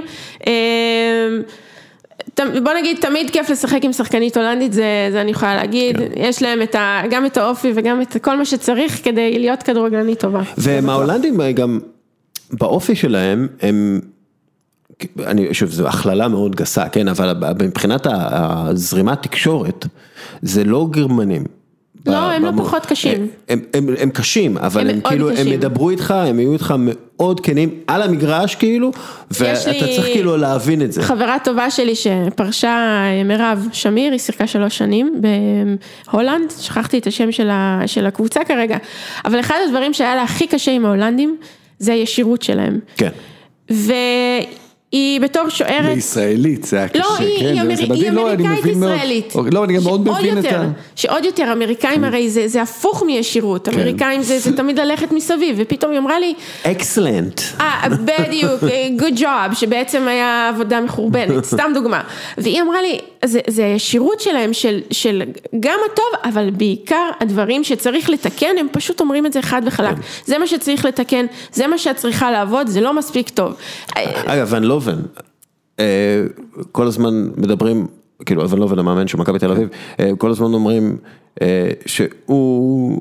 הוא לא רואה בעיניים, הוא כאילו, לא משנה מול מי, הוא יגיד לו, תקשיב, עשית אחר העבודה, תעשה ככה וככה, כאילו, ואחת מהבעיות הגדולות שלו, כשהוא הגיע למחלקת נוער של מכבי תל אביב, הוא אמר, תקשיב, יש פה מנואל, יש פה ספר הדרכה, אתם עושים מה שהספר הדרכה אומר, אני לא מוכן לקבל את השטויות שלכם, מי אתם בכלל? אתם מכבי תל אביב, אתם כלום, כן? אתה מאמן, היי, ישראלי, אתה, לא, אין לך את החינוך כדורגל שלי, והרבה מאמנים אמרו, וואו, אוקיי, האיש הזה כאילו מגיע, מראה לנו מה לעשות, אבל כן, הוא מראה לכם מה לעשות, כי הוא יודע מה לעשות, אין ערך יש להם גם עניין אבל של שחצנות יתר בעניין של הגאווה, כמו שדיברתם על הגאווה האמסטרדמית, יש להם את העניין של הגאווה ההולנדית שהיא לפעמים פוגעת בהם, בעניין של אנחנו עושים את זה הכי טוב ואנחנו לא מוכנים לצאת מהתבניות האלה, שזה בסופו של דבר גם פוגע בהם כי הם לא פתוחים מספיק, בוא נתקדם, בוא נראה מה אפשר לשנות בתוך הספציפית, בתוך השיטה ההולנדית. נכון, זה ההצלחה של תנח באמת, שהוא מצליח לשנות את זה, זה מאוד מאוד נכון, בדברים שבהם רואים את עצמם הכי טובים והכי... שנים אמרו את זה על האנגלים, שתמיד חשבו שאנחנו המצאנו את הכדורגל, אז אנחנו יודעים את זה. ההולנדים גם חושבים ככה, כבר הם המציאו את הכדורגל המודרני, האנגלים המציאו את הכדורגל, ההולנדים המציאו את הכדורגל המודרני. ובואו לא תלמדו אותנו מה צריך לעשות, אנחנו נלמד אתכם. זה מאוד היסטורי גם, מאוד קולוניאליסטי.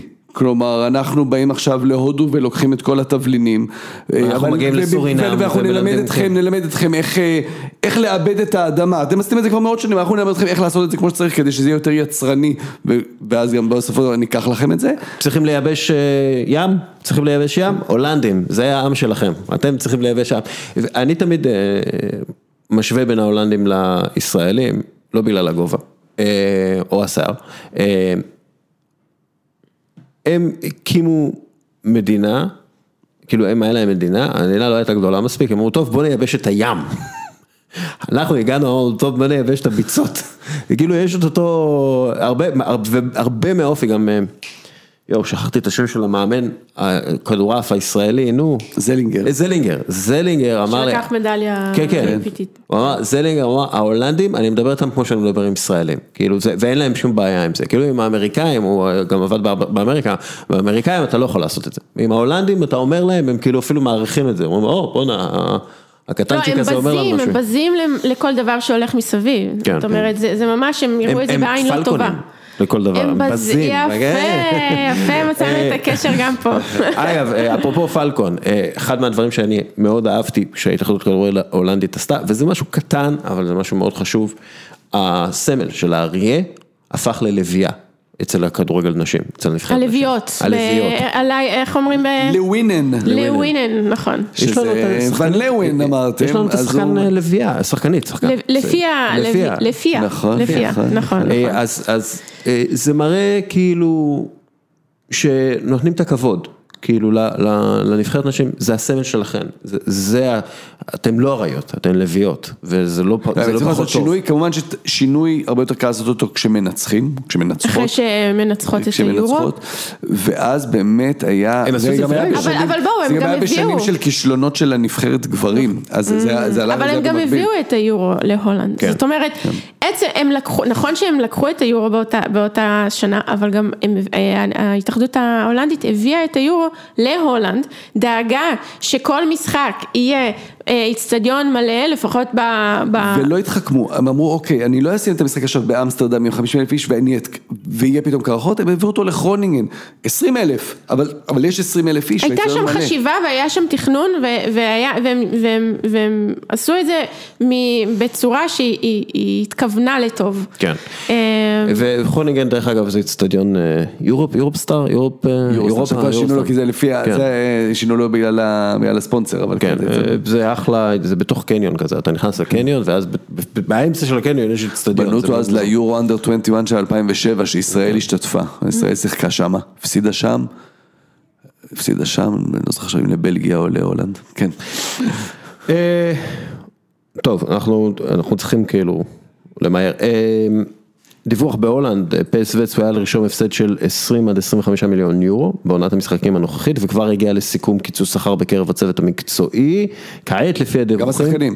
כן, כעת לפי הדיווחים תחפש למכור את המרוויחים הגדולים, עיין ערך רן זהבי, ולחסות הפסדים וחובות, מדברים על מחירת דנזל דאמפריז ומעלן לדאמפריז אם אחרו בקיץ, זה בטוח. ומה יהיה עם זהבי? אז זו שאלה טובה שעוד מוקדם לענות עליה לפני שמסתיים את העונה, כי קודם כל מסתכלים אם הם יגמרו מקום שני או מקום שלישי.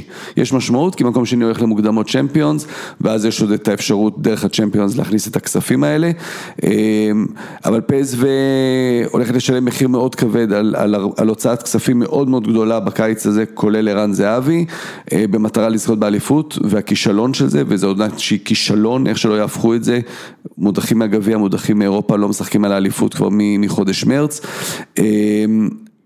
מאוד חשוב לראות אם שמי תישאר, אם הם יסיימו מקום שני שמי תישאר, וגם זהבי יישאר אני חושב, כי זה לא שיש, זהבי האפשרות היחידה למכור אותו בכסף זה למכבי תל אביב, ולא לשום מקום אחר, זה אמנם לחסוך את השכר שלו, אבל הם ימכרו את מאלן ודאמפריס, נתתי להם ברירה, והם לא, שמי התחיל לבנות משהו, ולהחליף עכשיו חצי הרכב זה לחזור עוד פעם אחורה, ואם הם משאירים אותו, אני חושב שאם שמיט נשאר, גם זהבי נשאר. ואם שמיט לא נשאר... אז לגמרי יכול להיות שאנחנו נראה את זהבי עוזב. ודרך אגב זה מתקשר לשיחה האחרונה שלה, נקשש עוד קצת על העניין הזה, זה אחת הבעיות המרכזיות בכדורגל היום, זה הפערים באמת הגדולים מאוד בין 5 הליגות הבחירות לשאר הליגות, ואחת מהדרכים כאילו להתמודד עם זה שמדברים עליהן, זה איחוד ליגות. כביכול להגדיל את השוק שאליו אתה פונה, ואז לקבל יותר כסף מזכויות שידור. ההולנדים והבלגים מדברים על איחוד הליגה שלהם, יש להם כבר תוכנית של דלויט. משהו שלא הצליח באנשים, אגב. בדיוק, אנשים... שזה, בסוף הבינו שזה דרך לא טובה. אני לא מבין למה לא רואים את מה שאנשים עשו, ואמרו, אוקיי, שנייה, יכול להיות שלא צריך להתאחד, כי זה לא עבד בנשים, זה האיחוד היחיד שניסו ולא הצליחו. מדברים על, אפילו מדברים על ליגה ים תיכונית של קפריסין, יוון וישראל, נראה לי מופרך, אבל כאילו זה משהו שרוצים, בטח קפריסין ויוון, והולנד בלגיה אתה עוד יכול לנסוע באוטו, בבלגיה מאוד בעד, בלגיה עכשיו אישרו את התוכנית הזו, בהולנד עוד לא, לא בדיוק אישרו דרך אגב, אישרו להמשיך לדבר על התוכנית הזאת. זה מה שעשו. זה עדיין, זה אפילו לא ברמת האישור. הם יותר מתקדמים מהולנד במובן של הרצון. בהולנד זה בא בעיקר מהקבוצות הגדולות שרוצות להגדיל. זה מאוד תלוי לראות לאן וופה הולכת עם הצ'מפיונס ועם התוכנית שם. אם יעשו איזה ליגת על שם, אז הקבוצות הגדולות בהולנד ובלגיה ירצו להגיב עם ליגה משלהם כדי לצמצם את הפער. אני לא רואה את זה קורה כל כך מהר. כי בסוף האוהד של אייקס כבר מסתכל באמת מעבר לים, והיריבות שלו אולי מול מנצ'סטר יונייטד לצורך העניין, אבל אי אפשר להחליף יריבות היסטורית מסורתית בין לצורך העניין וילם טווי ונק ברדה, ולהעתיק אותה לפתאום נגד משהו משרלרוע, רק בגלל שזה מכניס עוד קצת כסף, ואני גם לא בטוח שזה באמת יגדיל כל כך את ההכנסות. זה יגדיל את כמות הפציעות. זה מה שזה יגדיל, משהו שכבר העומס הזה שהליגת האומות והפגרת נבחרות שהיא בערך כל חודשיים, אז השילוב ליגות האלה, זה אומר שגם הליגה תגדל, זה אומר שיהיו יותר משחקים, זה אומר שיהיה פחות, יכול להיות תפוך, פחות עניין. פחות עניין, מאוד יכול להיות. אייקס מול מקום אחרון בבלגיה, מה, יהיו יותר צופים. אחד מהדברים שמדאיגים זה שג'יאני אינפנטינו ופיפה כאילו דוחפים לזה, הם רוצים כאילו, אינפנטינו דיבר על איחוד מקסיקו וארצות הברית, לליגה שתתחרה עם הליגות הגדולות, אני יכול להיות שבארצות הברית זה יעבוד, כי מקסיקו, יש המון מקסיקנים בתוך ארצות הברית, שהם מתחברו לזה, והם אולי ייצגו את טקסס, כל מיני, אבל באירופה זה שונה, עכשיו זה ברור שצריך שינוי, כלשהו, אבל אני חושב שהשינוי לא בהכרח כדורגל יותר בינלאומי, אלא כדורגל מקומי חזק יותר, במובן הזה של הרחבת הבסיס, הקמת יותר ליגות אזוריות, שיותר אנשים יהיו מעורבים בתוך הכדורגל, אבל צמצום המקצוענות וצמצום של כאילו להפוך את הצמרת של הפירמידה המקצועית לצמרת חזקה, לא של 18 קבוצות שהן חצי כוח חצי מהן, אלא ניקוי הכדורגל המקצועי בעצם מגורמים לא מקצועיים וחובבנים, חיזוק תחרותיות, ואז באמת יש לך נק ברדה שיכולה להילחם נגד אייקס, והפער לא יהיה עצום, או כאלה דברים. נכון, נכון, אני באמת, זה דיבורים שהם בעיקר גם נדחפים על ידי טלוויזיה וספונסרים גדולים יותר, סוכניות הימורים, שרואים בזה יותר עניין. אני באמת לא חושב, יש דברים בסיסיים שאי אפשר לפתור אותם כל כך בקלות, כמו בעצם הולכים לאיבוד כרטיסים לכסף הגדול כמו צ'מפיונס, כי יבואו הקבוצות הבלגיות ויגידו רגע, מה קורה עם הכרטיס שלי לאירופה, אם עכשיו ליגה משותפת, מקום ראשון אייקס, מקום שני פזו, מקום שלישי פיינורד, מקום רביעי אלקמר, מקום חמישי ברוז', מי הולך לצ'מפיונס? ואז בעצם, מה, תיתן למקום חמישי לפני מקום שני, בגלל שהוא מבלגיה והוא מהולנד, אז יש פה בעיות שהן יותר עמוקות, ורק בגלל חוזה טלוויזיה, במדינות שבהן היסטורית הכדורגל הוא לא מוחזק על הטלוויזיה. בהולנד, חלק מהעניין שהליגה בהולנד הופסקה בשנה שעברה בקורונה, ולא חזרה לשחק בניגוד לישראל, אנגליה, גרמניה, זה שהטלוויזיה, הכספי טלוויזיה שם הם לא ההכנסה העיקרית של הקבוצות. ההכנסה העיקרית בהולנד זה עדיין כרטיסים. ומחירת שחקנים. צריך להגיד. ברור, ברור. אבל אז הם אמרו, אני לא מחדש ליגה, זה יודע, זה החשיבה שלפני שנה, כן, שאמרו שאוקיי, נדחה את זה בעוד חודשיים, ואז נחזור עם קהל. הקורונה הזאת. כן, אבל בניגוד לצרפת ואנגליה, שהיה ברור שאם לא חוזרים לשחק, הכדורגל פושט רגל, בהולנד זאת לא הייתה הבעיה. טוב, ונסיים עם סרחיו אגוארו. הודיע השבוע שהוא זאב. אפשר לחשוב שכאילו הוא איזה הולנדי. סרחיו אגוארו. סרחיו אגוארו, גדול החלוצים של מנצ'סטר סיטי בכל הזמנים. השחקן הזר השני הכי טוב בכל הזמן, החלוץ השני הכי טוב בכל הזמנים בפרמייר ליג. ליד גם... אני מסכימה אחרי הגול. את גם ארסנל אבל ב... לא, אני לגמרי שום קבוצה. אז אין לי... לא יכולים להיות לי שונאים, אלא אם מישהו ישנא אותי על זה שאין לי קבוצה, אבל... הניטרלית הזאת. אף אחד לא שונא את השוויצרים סתם, על איזה... אני שונא את השוויצרים רק בגלל גרנית ג'קה. גרתי בשוויץ ואני שונא אותם, בגלל גרנית ג'קה. אבל... סרחיו אגוארו. כן. המורשת שלו זה כמובן האגוארו, אפשר הניצחון ההיסטורי. זה מה שעלה לי דבר ראשון, התמונה הזאת. לא, זה מייקל תומאס, סרחיו אגוארו, זה השערים הגדולים בהיסטוריה של הליגה האנגלית. מייקל תומאס זה לפני הפרמייר ליג, אז באמת מחד פרמייר ליג, הגוארו, הגול הזה של הגוארו נגד QPR, זה כמובן הגול הגדול בפרמייר ליג. ומה, תראה, אחד מהדברים שפפ גוורדיולה עשה, זה הוא הוריד את התלות מכוכב אחד. אפילו קווין דה בריינה, כשהוא לא משחק, אתה לא מרגיע, קווין דה בריינה לא משחק, מנצ'סטר סיטי תקועה. הוא, כאילו, הם קבוצה קבוצתית, מאוד קבוצתית. הם כאילו, הקבוצה מעל הכל. הם קבוצה של פפ. הם קבוצה של פפ. פפ הוא הכוכב של הקבוצה הזאת, ואגוארו, שהוא היה הנקודה המרכזית, כלומר, הכדורים הגיעו אליו תמיד, הוא כבש את כל השערים, התנועה שלו הייתה התנועה חשובה ממגרש, פפ בשלוש שנים האחרונות אמר, אני יכול לנצל אותו, אבל שוב, זה שחקן שב-18 חודשים האחרונים כמעט ולא שיחק, אגוארו, והוא זאב כנראה לברצלונה, לפי הדיבורים, מה זה אומר בעצם על המורשת שלו? מה זה כאילו, מה אנחנו יכולים... אני חושב שקון אגוארו הוא באמת אחד משני החלוצים הגדולים בהיסטוריה של המועדון הזה, סמל של מועדון שעד היום מזלזלים בו, בגלל שהכל אומרים שזה כסף גדול, אבל זה המועדון הגדול באנגליה בעשור הזה של שנות שנות ה-10 של שנות 2000, אבל קון אגוארו היה חלוץ כוכב. ב-10 שנים הראשונות של המאה ה-21. הוא היה חלוץ כוכב, אנחנו אומרים הוא החלוץ הכי גדול, אבל הוא לא השחקן הכי גדול במנצ'סטר סיטי, וזה בעצם הגדולה של מנצ'סטר סיטי, כי היה לה מנהיג על, שזה קומפני, היה לה הדבק באמצע, שזה דוד סילבה, והיה לה את החלוץ, כלומר זה היה, לא היה לה רק כוכב אחד שהיה מעל כולם. אגוארו הזיכרון העיקרי כמובן זה הגול ההוא, אבל זה עונה אחרי עונה של סביב ה-20 גולים, זה מראה על יציבות, על הקשירות שלו להיות שם, בוא נעזוב רגע את השנה וחצי האחרונות, אבל להיות שם לאורך כל הזמן הזה, ואני חושב שבאמת השם שלו כתוב באותיות של זהב בהיסטוריה של המועדון. בתור חלוצה, איך את מעריכה את הגוארו? בוא נתחיל בזה שאני לא חלוצה, אבל אם כבר הגוארו, אני חושבת שאני יכולה הרבה יותר להתחבר אליו, כי הוא גם, הוא לא חלוץ, כמו שאומרים, אתה יודע, טבעי שעומד, מחכה לכדור, התנועה שלו,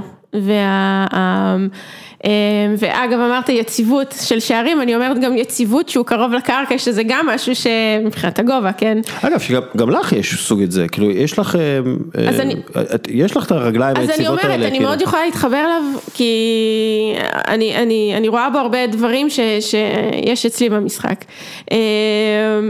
ומעבר לזה שהוא באמת שחקן שגם סיפק את המספרים האלה, הוא באמת שחקן קבוצתי. זאת אומרת, הוא מצליח לשים את האגו בצד, ועם כל הזה שהוא באמת, בקיצור, ההתחברות שלי אליו כשחקן היא באמת התחברות שאני רואה בו הרבה דברים שמזכירים במשחק שלי.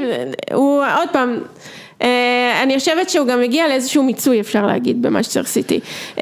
מדברים על זה. הוא לא בגיל של... הוא לא בגיל של לרדוף אחרי שחקנים ועוד פעם, כאילו, הוא כשחקן אומר, רגע, אני גם אולי רוצה לחוות עוד מקומות, ואולי ברצלונה, ואולי, זה דברים שאני גם יכולה להבין אותו. מעבר לזה שמאנצ'סטר סיטי גם אולי... כמו שאמרתי, פחות צריכים אותו, והוא גם היה פצוע רוב הזמן, אבל גם בשבילו, כשחקן של לסיים את הקריירה, בוא נגיד את זה ככה, עם עוד יותר גיוון בקבוצות שהוא היה. למרות שהוא עדיין ייזכר כסמל תמיד במאנצ'סטר סיטי. והמחליף שלו זה... באנגליה עושים קולות של הולנד, של ארלינג הולנד, בספרד עושים קולות שארלינג הולנד בכלל מגיע לריאל מדריד וקיליאן אמבפה לברצלונה או ההפך, למרות שאין להם כסף, אני לא יודע איך הם יעשו את זה, אבל כאילו זה הדיבור, צריך למכור עיתונים אחרי הכל. מחליף האידיאלי זה הולנד, כאילו אני לא חושב שיש כאילו חלוץ אחר שהיית רוצה. היום ישיגו את הולנד. כן, לא, זה באמת עניינים כספיים, זה מין אוריולה שם, באמת אי אפשר לדעת לאן זה ילך. אני חושב שדווקא... אם יש מישהו הרי שחיסל את 9, זה פפ גורדיולה, ועכשיו לבוא ולהביא את 9 הגדול הבא, זה גם מתאים לו מאוד, לעשות עכשיו את ההיפוך הזה, את הסלטה הזו, ולהגיד, אוקיי, הקבוצה הבאה שלי, אני בונה אותה סביב 9 הגדול הבא, ועדיין, לא יודע, כבר באמת רואים את סיטי הזו, שבלי קונה גוארו כבר ביד הפציעות, הוא בונה שם מכונה נהדרת, שהנה מפרקת את הליגה העונה, אולי השנה גם תעשה את זה בצ'מפיונס, בלי חלוץ אמיתי, כלומר גם ז'זוס הוא לא באמת פקטור אמיתי אצל פאפ, אז אולי זה שינוי גדול מדי ללכת עכשיו על הולנד. מצד שני זה גם מועדון שאוהב את הכותרות ולהוציא כסף, הוא אוהב להוציא את הכסף הזה, אז אולי בגלל זה... אבל הוא אף פעם לא הוציא כסף, כאילו הוא אף פעם לא הוציא כסף ענק על שחקן אחד, כלומר הוא לא שבר את צי העברות של הפרמייר ליג. כן, מצד שני, אתה מסתכל על כמות המגינים, הוא מביא בלמים ב-60 מיליון אירו. אבל מדברים על זה שאולי מאנצ'סטר סיטי ירצו את הולנד, אבל אני אומרת, האם הולנד ירצה להגיע למאנצ'סטר סיטי? אבא שלא שיחק שם, אז סגירת מעגל יפה, אבל... יפה, אבל באמת, עוד פעם, אם מדברים ספציפית על הולנד, אני לא בטוחה שזה המקום שהוא יראה את עצמו בהתפתחות שלו כשחקן, כמו שאמרת. ההתפתחות שלו כשחקן, כחלוץ, אני לא בטוחה שזו הקבוצה, כל עוד גוארדיולה הוא המאמן. אני מסכים לגמרי. אוקיי, ודבר אחרון, אני חייב, יש לי טיק טוק שאני מתחזק של הפודקאסט. באמת? כן, אבל זה לא סרטונים שלי, אני לא מקליט את עצמי רוקד, עדיין. אולי אם אני אשתה מספיק אני אעשה את זה, אבל לא, אני מעלה כל מיני סרטונים, קצת פרשנות, קצת לא משהו, בעיקר גונב זכויות שידור של אנשים. לא, אני לא חזק בטקסט. אני גם לא. אני צריך ממך, איך אומרים שמות בהולנדית? אז כאילו, למשל, מרקו ון בסטן, איך אומרים? מרקו ון בסטן. ואיך אומרים דניס ברקאמפ? דניס ברקאמפ. ואיך אומרים קלרנס סיידורף? קלרנס סיידורף. סיידורף. ואיך אומרים רוד חולית? רוד חולית. יוהאן קרויף, פטרי קלויברט. אתם הבנתם? פרנקי דה יונג, איך אומרים? פרנקי דה יונג. ודה ליכט? מתייס דה ליכט. ואריק תנח? אריק תנח. לא, רגע, לא טוב. כן, כן, כן. אריק תנח. ואוברמרס? מרק אוברמרס. עוד איזה משהו שאנחנו טועים לגביו כל הזמן? זה קלויברט, חולית, קרייף, אלה השמות ה... לא אומרים קראוף בעצם. קראוף, כן, כן, אין את זה. קיבוץ דפתון, כיתה י' לשון. כן, באמת. טוב, בסדר, אני... אין לי בעיה שאנשים טועים בשמות, כאילו, אנחנו לא הולנדים, אנחנו לא צריכים להגיד קראוף, אנחנו אומרים קרויף, כי ככה... לגמרי. די, חלס, מה אתם רוצים איתנו? מצוין, היה כיף. נהדר, כל פעם, זה תמיד לוקח את מדי זמן עד הפעם הבאה שמגיע, אבל כיף תמיד. אפשר לקבוע עכשיו, מתי היום המלך או מלכה? 27 באפריל. מירב באמת הזמינה אותי ליום המלך. באמת? אני שוקלת נסיעה, שוקלת. אז ב-27 באפריל הבא, אנחנו נעשה שוב, נראה איך הכדורגל ההולנדי, מה קורה איתו. ונבוא בכתום. אנחנו ממש לא בסדר, אף אחד לא הגיע בכתום. אני באתי עם חולצה. יש לי זקן כתום כזה. נכון, סליחה, יש פה... אבל הגעת גם עם סמל חולצה של גרמניה, יש פה יריבות מאוד קשה, אני לא יודעת. לא, אבל הוא יורק על רודי פלר, אז... לא ראיתי את זה. לי פלקון. איך אומרים לי פלקון? לי פלקון. יפה, מעולה. טוב, חבר'ה, תודה רבה לכם. תודה. אוקיי, ועכשיו איתנו יובל עוז, מרגישים NBA, ואנחנו נדבר על ה-NBA לפני שאני אשים אותו על הגריל. שתפרק לי את הצורה. ואפרק לך את הצורה במקבילית המוחות, השאלון הכי לא מתחנף שיש, הכי קשה שיש, רק אני לא מוכן, אני לא מתפשר על בינוניות. אתה יודע, חשבתי... מה הממוצע בערך של הצלחה, אחוזי הצלחה במקבילית המוחות? אוקיי, תראה. קודם כל זה תלוי. בוא נגיד שאוזי דן הוא 50%, והוא השלישי הכי טוב. וואו. אוזי דן 50% זה כאילו אומר שזה קשה.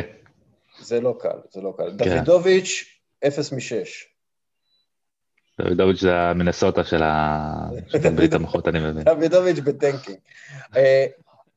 עלו לי כמה מחשבות על ה-NBA אחרי הטרנספר דדליין והבייאאוטים ומן הסתם התלאות של בוסטון סלטיקס וכל מיני דברים כאלה. ו-stick with me, ותלך איתי שנייה על המחשבה הזאת. כל קבוצה צריכה זהות.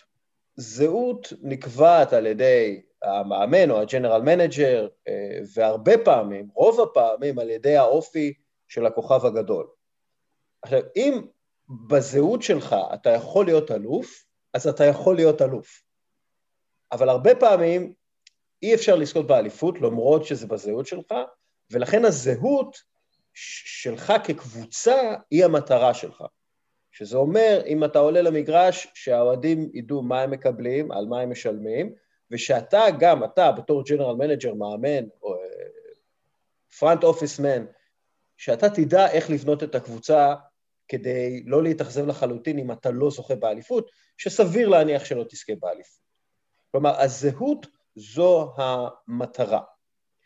ומה שאורלנדו עשתה, ה-tear down, כמו שמכנים את זה ב-NBA, מחיקת מה שהיה, אני חושב שזה מצוין. למה? כי היא חיסלה את הלא זהות הקודמת שהייתה לה, כי זאת הייתה קבוצה שאתה לא יודע מה אתה מקבל ממנה, פה מנצחת, פה מפסידה, פה מנצחת, גבוה קצת בדראפט, לא גבוה קצת בדראפט. לא, קבוצה משעממת בצורה בלתי רגילה, עם מישהו שהשנה נותן מספרים אדירים, ניקולה ווצ'וביץ', והם אמרו, אוקיי, אני עכשיו מחסל את כל מה שהיה מקודם, מעיף את הכל, מנסה להשיג כמה שיותר בחירות דראפט, כדי שאני אוכל לבחור לעצמי ולבנות בעצמי את הזהות שלי.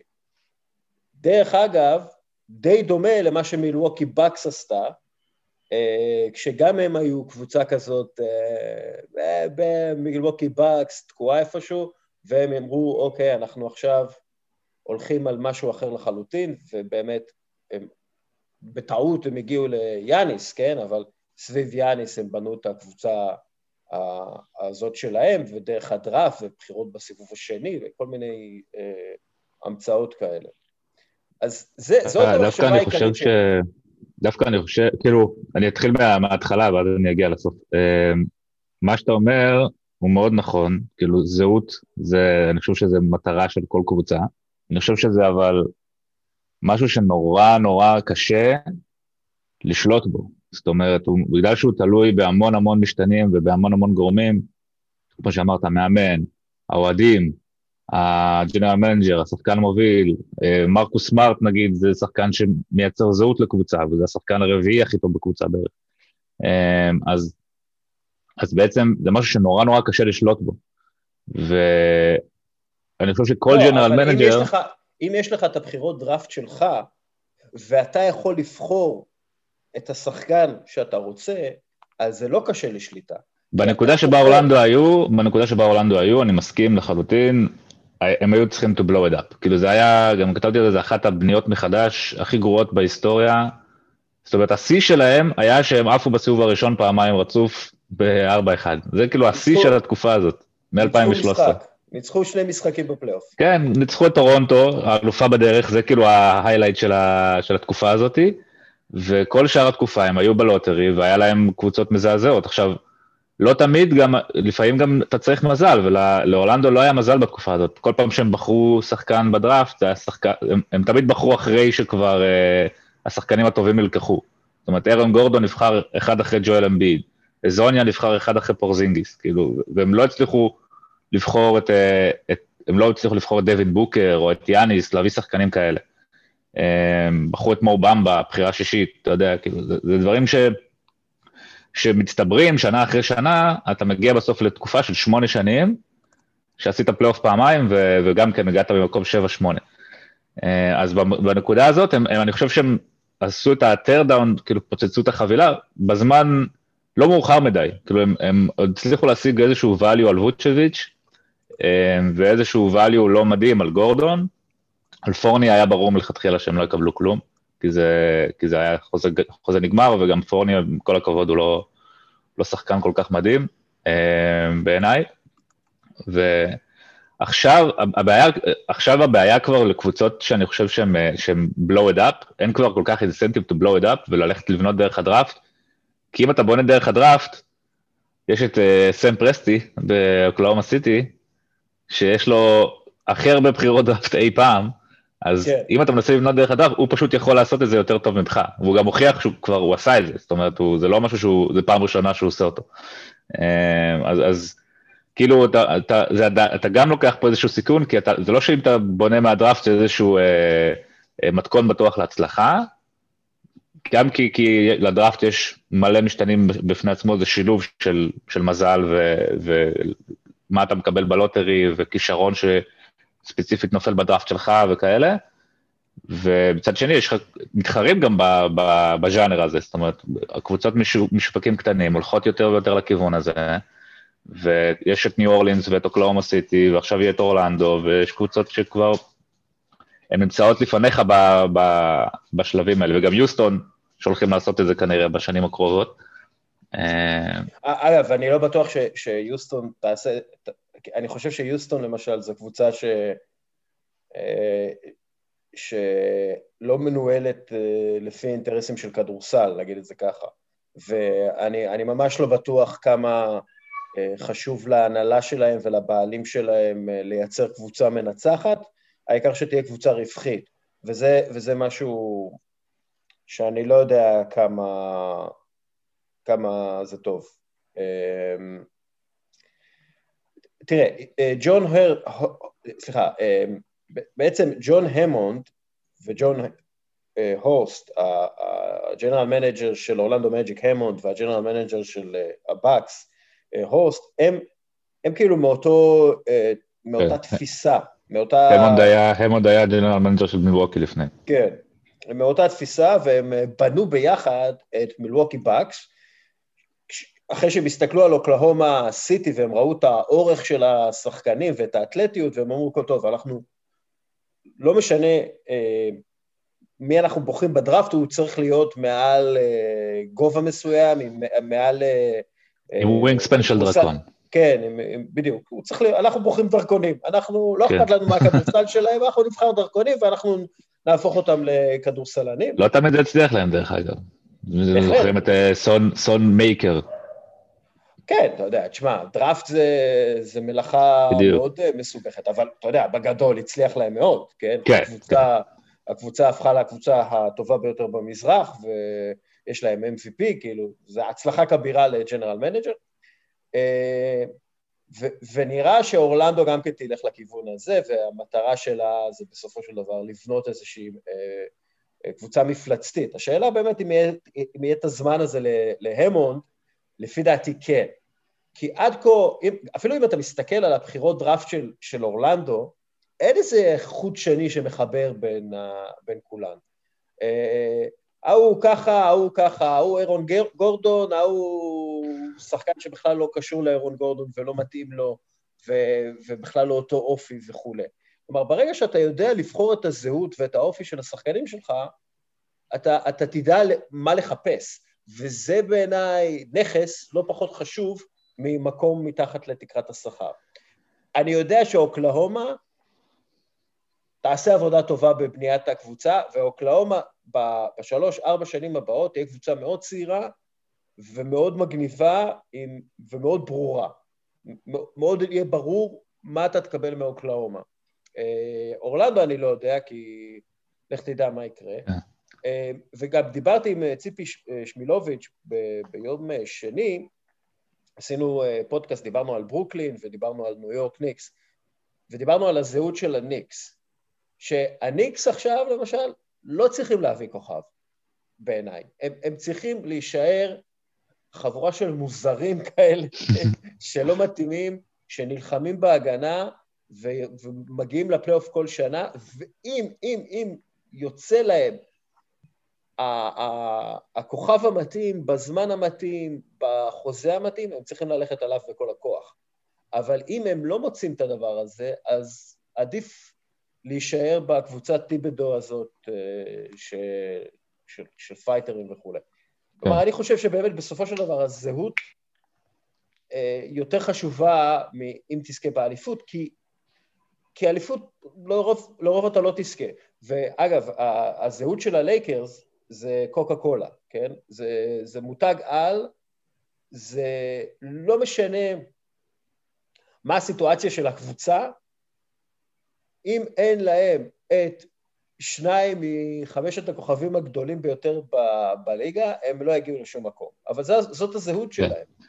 זה זהות של פרנצ'ייז, כאילו. זה כאילו, נגיד הלייקרס לצורך העניין, הם לא מועדון שמפתח שחקנים. כאילו, הם לא... אתה רואה השחקנים של הלייקרס, שהיה להם איזה כמה שנים שנבחרו, שהם בחרו מקום שני, שלישי רביעי, אז אינגרם, ג'וליוס רנדל, דיאנג'לו ראסל, כאילו, כל השחקנים האלה כבר לא בלייקרס, כאילו, כי הלייקרס לא מועדון שב-DNA שלו יודע לפתח שחקנים. הם חייבים להביא את השחקנים הכי גדולים בליגה, כי אחרת הם לא יכולים, זה כאילו חזק מהם, אתה מבין? זה כאילו משהו שהוא לא בטבע שלהם. זה הזהות שלהם, זה הזהות שלהם. והזהות שלהם זה באמת להתחרות כל שנה על הפלייאוף, עם השחקנים, לא על הפלייאוף, סליחה, על הזכייה באליפות, עם השחקנים הכי טובים והכי שואי שיש. ואם הם לא שם, אז הם כושלים. זה העניין. בגלל זה, דרך אגב, בחירת דראפט לבוסטון סלטיקס היא הרבה יותר משמעותית מאשר בחירת דראפט ללוס אנג'לס לייקרס. כי בחירת דראפט ללוס אנג'לס לייקרס, הם לא יעשו עם זה שום דבר. הם יעשו עם זה טרייד. כן, הם יעשו עם זה טרייד, בדיוק. הם לא יעשו מהבחירה עצמה, כלומר, מהשחקן שהם בוחרים, הם לא יעשו שום דבר.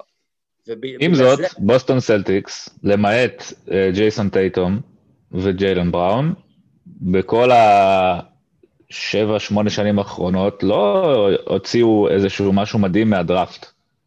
כאילו דני אינג' לא הצליח, הדראפט רקורד שלו בעשור האחרון, למעט טייטום ובראון, שהם בחירה שלישית, שזה הגיוני שהוא יוציא משהו מבחירה שלישית. שנייה. אני שמעתי את הוויכוחים האלה הרבה. קודם כל, אתה שכחת את מרקוס סמארט. מרקוס סמארט, אני נותן לך גם.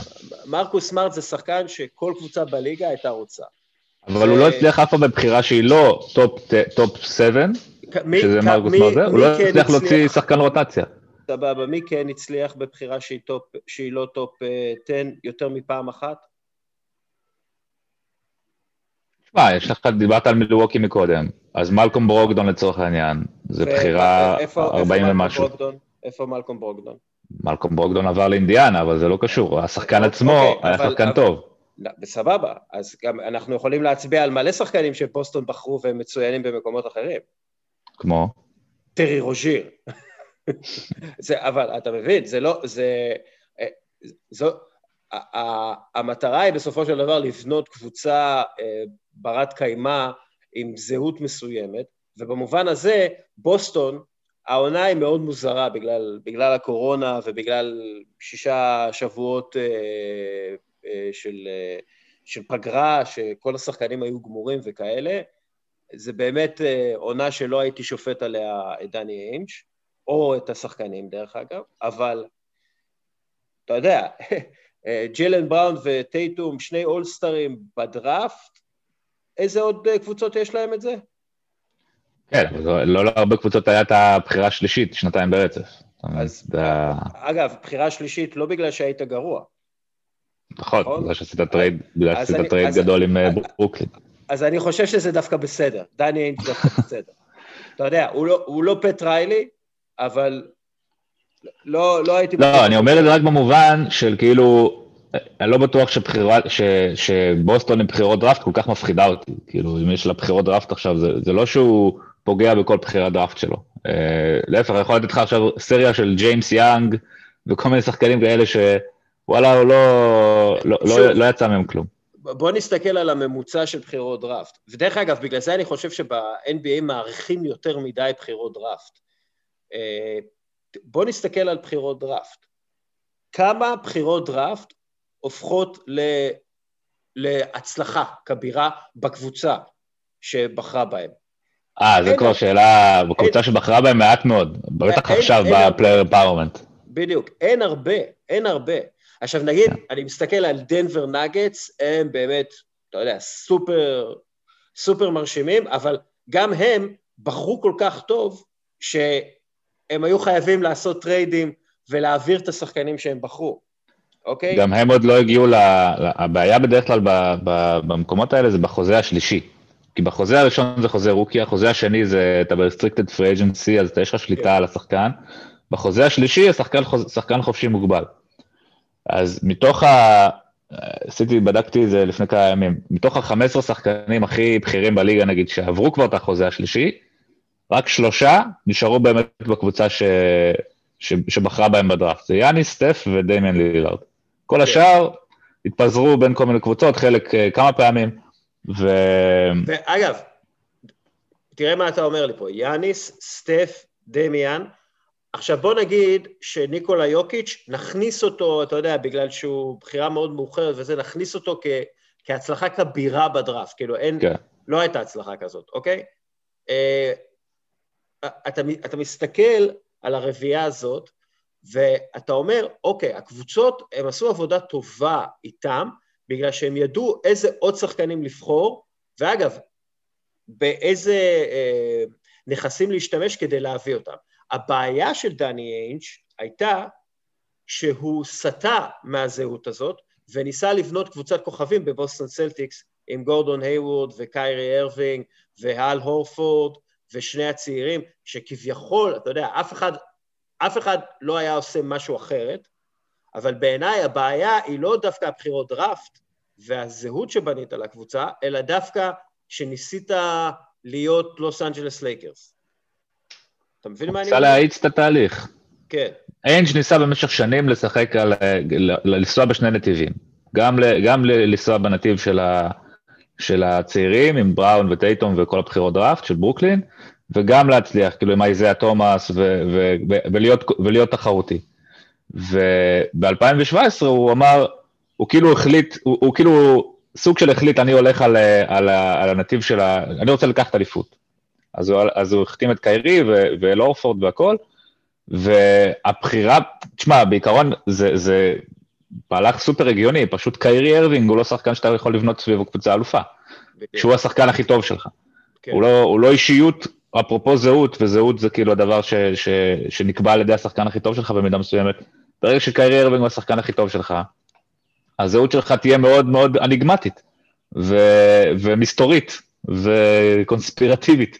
אז וזה מה שקרה. כי פשוט דודה שלי היא מצוננת, אז אני הולך להיות איתה, כי היא מצוננת דודה שלי, אז אוקיי. כן, יהיה מעניין, אתה יודע, גם העניין הזה של הזהות, יהיה מעניין לראות את ברוקלין, שהייתה קבוצה שנבנתה עם סוג של זהות מאוד מובהקת ומאוד ברורה, והצליחה, דרך אגב, הכל עם בחירות דראפט בסיבוב 200, וטריידים וכאלה. גם עכשיו, דרך אגב, יש לה זהות מאוד ברורה, היא פשוט זהות שאנחנו לא כל כך מתחברים אליה, זה זהות של שכירי חרב, כאילו, איך שאני רואה את זה. נכון, אתה יודע, השאלה אם זה, אם השכירי חרב האלה, שדי, הם צריכים עוד להוכיח, כל אחד צריך להוכיח את עצמו כשכיר חרב בודד, כאססן בודד, ובואו נראה איך הם מסתדרים ביחד. אני גם אמרתי את זה בפודקאסטים ציפי, אני לא כל כך מאמין בזה, אבל בואו נראה מה... אני יותר לא רוצה להאמין בזה, מאשר שאני לא מאמין בזה. אתה מבין מה אני מתכוון? כאילו, לא בא לי שזה יצליח. כן. אתה יודע, עוד פעם, בואו נסתכל על ההיסטוריה וקצת נתנחם בהיסטוריה, מתי בפעם האחרונה פרויקט כזה הצליח בפלייאוף? הפעמים האחרונות, כאילו, אני מנסה, ההשוואה הכי טובה, אני חושב, זה ל-2011. שמייאמי, זה היה העונה הראשונה של מייאמי עם הביג 3, ופשוט מייאמי עדיין היה להם את הבעיות כימיה שלהם, ומצד שני היה דלס שבה קבוצה מאוד מאוד מגובשת, והיה שם איזה משהו מאוד מאוד קסום בעונה הזאת של דלס. אני לא רואה איזה קבוצה, יש לה את הקסם הזה של דלס, כי דלס היה להם את העניין של ההמשכיות, ודרק שם כבר שנים, וריק קרליל שם שנים, והם ביחד ורצים ביחד, ואין קבוצה שרצה ביחד כאילו כל כך הרבה זמן, אולי מילווקי, אבל הם לא מספיק טובים בעיניי. קודם כל יש את מילווקי שלא רצה כל כך הרבה זמן ביחד כמו דלס בזמנו, אבל מילווקי מצד אחד, מצד שני דנבר. אולי. דנבר צריכה לעבור את המערב אבל, שזה בכלל סיפורים, אם הלייקרס כאילו יורדים לאיזה מקום 5-6, אפילו 7, שזה לא דמיוני, אז כאילו, והם מגיעים בריאים לפלייאוף, בחיים לא הייתה קבוצה שהיא פייבוריטית, כי ברור שהלייקרס פייבוריטים, עם דייביס ולברון בריאים, הם פייבוריטים, שמגיעה ממקום 7, כאילו, הם יעברו את הפליין, זה ברור לי, אבל כאילו... אגב, עוד קבוצה, עם המשכיות וכולי, וכולם יהיו בעדה, פורטלנד. זהו, אני לא, כאילו... אני חולה על דמיאן לילארד, וכאילו כבר שנים משקולות יודע. אגב, זה יהיה מדהים, אם דמיאן לילארד, החייל הנאמן הזה יעמוד מול ברוקלין. זה בדיוק דאלאס מול מייאמי, בדיוק ב10 שנים הבדל. זה על אותו משקל. זה מדהים. יאניס ודיים זה שני השחקנים שהם כאילו, הם מודד להם את הטרק רקורד של דרק שהיה לו ב-2011, אבל הם הכי קרובים לשם, מבחינת האמוציות לפחות שהם מעוררים אצלי. יכול להיות שאני היחיד, אבל לגמרי זה ההקבלה אני חושב הכי נכונה. וברוקלין פשוט, יכול להיות שככה זה יהיה עכשיו, אתה מבין? יכול להיות, כאילו, בדקתי את זה לא לפני כמה ימים, מ-1980 עד 2018, כל אלופה בליגה, אחד משני השחקנים הכי טובים שלה היה שחקן שנבחר אצלה בדראפט, שחקן בית. חוץ מדטרויט ב-2004, שזה מקרה ייחודי. לא, אבל בדיוק, דטרויט היא מעין אאוטליינר. כן, היא כאילו תמיד תהיה, כן. אז אני אומר, בסדר, ב-30 שנה, בכמעט 40 שנה, יש איזה מקרה אחד שלא. אבל כל שאר המקרים, תמיד אחד משני השחקנים הכי טובים, נבחר בדראפט, אם לא שניהם. חוץ מלוס אנג'לס לייקרס. למה, קובי? לא, השנה. אז בדיוק, לפני שנתיים היה את טורונטו, שקייל לאורי וקוואי לנארד לא נבחרו, אבל היה להם את פרד ון וליט, אז אני אומר כאילו עוד איכשהו, אחד השחקני רוטציה הבכירים היה זה, שנה שעברה היה את הלייקרס, אז קוזמה היה איכשהו על התקן של ון וליט, וקרוזו. וקרוזו, שהוא לא נראה לי נבחר בדף בכלל, נראה לי הוא כאילו, הוא שחקן בית אבל לגמרי. כן, שחקן בית. לגמרי שחקן בית, והשנה אם ברוקלין לוקח את האליפות, ובואו נודע להם הם פייבוריטים במזרח, אין להם אף שחקן בית. כאילו מעני קלקסטון, זה כאילו השחקן בית, ג'ו הריס זה כאילו הכי קרוב לזה, אבל הוא גם כאילו שחקן שהגיע, הוא היה בקליבלנד קודם ואז רק הגיע. כאילו יכול להיות שאנחנו פשוט נכנסים לאיזשהו עידן חדש של, אתה יודע, קבוצות שאין להם שחקנים, שמרכיבות שחקנים, הקבוצות מרכיבות את עצמם משחקנים שלא גדלו אצלן, ויכול להיות שזה מה שיהיה. אבל אני חושב, מה זה אומר בעצם על החיבור שלנו כאוהדים לקבוצות האלה, מה זה אומר על החיבור של הקהל, של האוהדים? הזהות, זה הניצחון. הזהות, המציאת זהות, זה הניצחון בעיניי. והזהות, אחראי אליה הג'נרל מנג'ר והנשיא לענייני כדורסל והמאמן, ואתה יודע, שהם צריכים לבחור את הכוכב שמתאים לזהות הזאת. זה בסופו של דבר זה.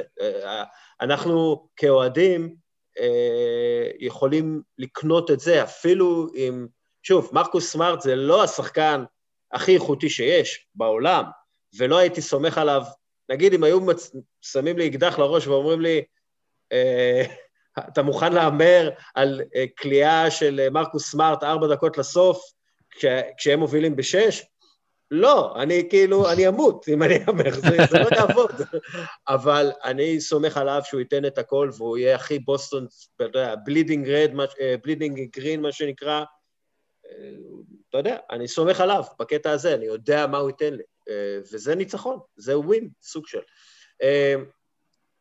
דרך אגב, בסדרה מייאמי ברוקלין, אני בוחר את מייאמי. עדיין. אני צריך עוד לראות אותם ממולדי פה. כאילו, תשמע, מייאמי הוא קבוצה שבנויה לפלייאוף, לעונה הרגילה הם לא, הם כאילו בפלייאוף שהמשחק נהיה יותר, פוזיישנים יותר ארוכים, והתקפה עומדת והכל, זה הרבה יותר הקאפ אופטי שלהם, וראינו את זה גם בבועה. זה מאוד מאוד מאוד תלוי, כאילו, אם הם בריאים, אם דרגיץ' בריא, אם הולדיפו בריא, כי הם צריכים איזשהו כוח, נגיד שנה שעברה שהם העיפו את מילווקי, אז דרגיץ' היה מדהים, וטיילר הירו היה מדהים, כאילו פתאום כולם תפסו קוט פייר, והם באמת צריכים את זה, כי הם צריכים את זה, בסוף הם יצטרכו, לא משנה כמה ההגנה שלהם מדהימה, מול ברוקלין הם יצטרכו לקלוע, ולא בטוח שהם מסוגלים לעמוד בזה, אבל עוד נראה, עכשיו זה מתחיל להיות מעניין. כן, אני מתאר לעצמי שפט ריילי הכניס אותם לאיזה בסיס צבאי בפורט לוטרדייל, והם יצאו משם. ישפוך עליהם ג'ל חובה ויצאו לקרב. משם הם יצאו לקרב, כולם עם 0. אבל באמת הפלייאוף השנה במזרח, במידה ואמביט חוזר והוא בריא, יש 4 קבוצות שהן כוח על במזרח, זאת אומרת מייאמי, ברוקלין, פילדלפיה ומילווקי, שהן קבוצות שמעל, לפי דעתי, למרות שהרקורד של מייאמי לא אומר את זה, אבל אני חושב שאפשר להגיד בוודאות שהן הכי טובה מבין כל הדבוקה הזאת של שרלוט, ניקס וכל אלה. סליחה על זה שאני אוהד בוסטון, אבל אם אני קבוצה לא הייתי רוצה לפגוש את בוסטון, אם הייתי קבוצה אחרת לא רוצה לפגוש את בוסטון, בפלייאוף.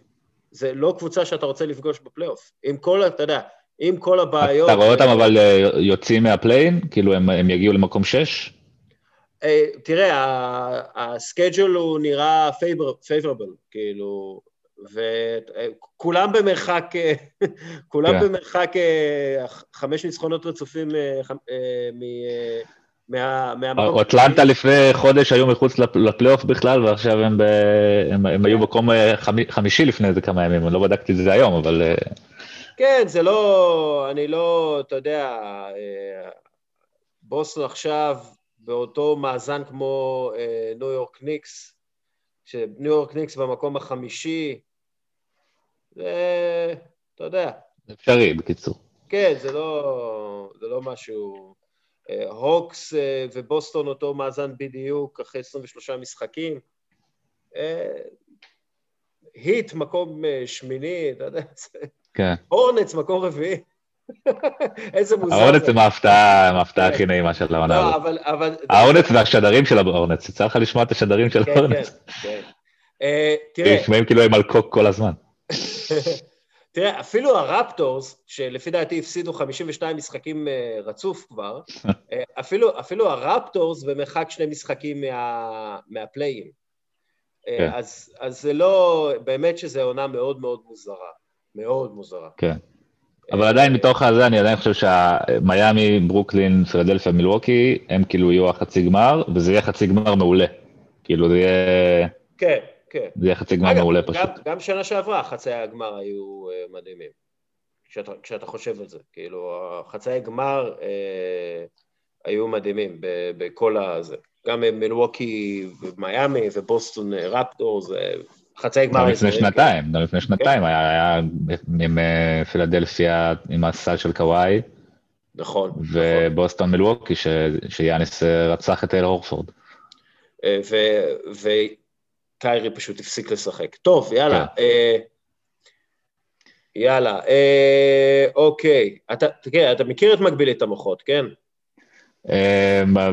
תעשה, כאילו תניח שאני לא יודע. אני שמעתי כאילו כמה פודקאסטים, אבל בוא נחזור על זה.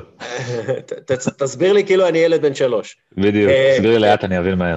כן, אז ככה. מקבילית המוחות, 3 שאלות, בתחום שנבחר על ידי המשתתפים, והשלוש שאלות על ידע כללי והשכלה כללית בספורט, כן? אני לא אשאל אותך עכשיו מה המספר הסידורי של...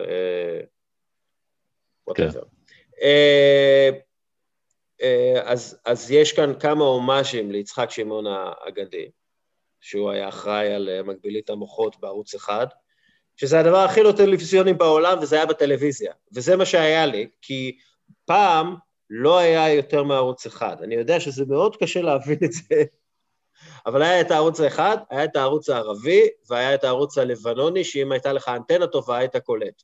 ואז אולי היית רואה משחקי NBA, בערוץ הלבנוני. אשכרה.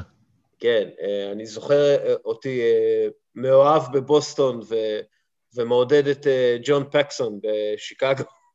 גדל. טוב, אז ככה. על כל תשובה נכונה אתה מקבל נקודה אחת, וזהו. נתחיל. מי אתה כבודו? אני כאילו צריך להגיד עכשיו את השם שלי, או את הנושא שאני רוצה לדבר עליו? את השם שלך, ומה אתה עושה בחיים? אוקיי. אז שמי יובל, מתגורר בתל אביב, מה, אני צריך לתת עכשיו כאילו ממש כזה רעיון עבודה? איך זה עובד? יאללה, תן לי רעיון עבודה, שאנשים ידעו למי הם מקשיבים. אז אם הגעתם עד לפה ואתם לא יודעים, אז לא היה. כן, מניח שאם הגעתם עד לפה אתם כבר יודעים, אבל יובל, אנליסט במקצועי, כותב בלוג על NBA כתחביב, וזהו, בגדול. והנושא שבחרת? דרפטים ב-NBA משנת 2003. אוקיי. והשאלות ליובל עוזהל. כמה שחקנים מ5 הבחירות הראשונות של דרפט 2006 הפכו לאולסטרים? אני חוזר, כמה שחקנים מ5 הבחירות הראשונות של דרפט 2006 הפכו לאולסטרים? 1. נכון. מי? למרקוס אולדריץ'. אתה יודע מי האחרים? היה ברניאני, בחירה ראשונה. נורא והיום, כן. אדם מוריסון, בחירה שלישית. נורא והיום, כן. בחירה רביעית, חמישית. נראה לי טיירוס תומאס אולי? כן, טיירוס תומאס. ושלדן וויליאמס. תקשיב, זה דראפט מזעזע. דראפט מחריד. עכשיו, בחירה 6, ברנדון רוי. שגמר את הקריירה כאילו בטרם עת, כן? רודי גיי זה השחקן השני הכי טוב בדראפט הזה. וואו, מחריד. רנדי פוי 7, פטריק אובריין. 9, סייר סנה? אתה זוכר את הדבר הזה? משהו כזה, טוב. לא, זה דראפט מזעזע, ממש. איכשהו, פורטלנד יצאו ממנו עם שני השחקנים הכי טובים בדראפט, למרקוס וברנדון רוי. אפשר הקבוצות בדראפט הזה, כאילו שחקנים תח. פורטלנד ידע לבחור, תמיד ידע לבחור בדראפט דווקא. כן, בדראפט שנה אחרי זה קצת פחות, אבל בסדר. לא, אבל כאילו, נכון, אבל כאילו חוץ מהקטע הזה ומייקל ג'ורדן, זה כאילו... כן. שני הדראפטים הכי גדולים, אבל ב-2006 הם פגעו. תפסו את ג'ורדן ודורנט, אבל את ברנדון רוי הם קיבלו. כשהמערב יהיה ממש גרוע, הם יכולו לזכות באליפות בגלל זה. מעולה. אוקיי, שאלה שנייה. מבין 10 השחקנים הראשונים שנבחרו בדראפט 2014, כמה נשארו בקבוצות שבחרו בהם? אוקיי, 2014, אמביד נשאר בקבוצה שלו, מרקוס סמארט נשאר בקבוצה שלו, ואני חושב שזהו, 2. נכון, נכון מאוד. כן. 2-2, נראה לי אתה הראשון שהגיע ל-2-2, מאז אביעד למקה שהיה הראשון. מה, הוא מרגש. כן, כן. אוקיי. גיטלו את הגופייה שלי בסוף, בהיכל התהילה של בכל יום נתון? אם לא תעבור לפודקאסט אחר. מה היה הדראפט עם הכי הרבה שחקנים בינלאומיים ב-30 בחירות הראשונות? מה היה הדראפט עם הכי הרבה שחקנים בינלאומיים ב-30 הבחירות הראשונות? או בסיבוב הראשון בעצם. ננחש. 2016. נכון, וואו. די, באמת? 3, כן. היו 15 שחקנים ב-30 הראשונות, כולל בן סימונס, בחירה מספר 1, בן סימונס נחשב אוסטרלי. עכשיו אתה רואה את החתול שלי, אתם לא רואים, אבל החתול שלי מטפס לי על הכתף, לאור זה שהוא מתלהב מההצלחה שלי. אני עכשיו רואה את פי הטבעת שלו. זה מה שחתולים עושים בזום, דרך אגב. הם מתים על זה. החתולה שלי... זהו, אני בגלל סימונס, אני אמרתי, יאללה, סימונס זה כאילו בינלאומי, וגם ג'מל מרי כאילו בינלאומי, הוא גם קנדי. כן. ואז אמרתי, בסדר, יאללה, כאילו, זה 2 כבר בטופ 5-6, אז אני ארוץ על זה, אבל לא היה לי משחק של 2016, מגניב. כל הכבוד, 3 מ-3, ועכשיו לידע כללי. עכשיו אין לי משחק.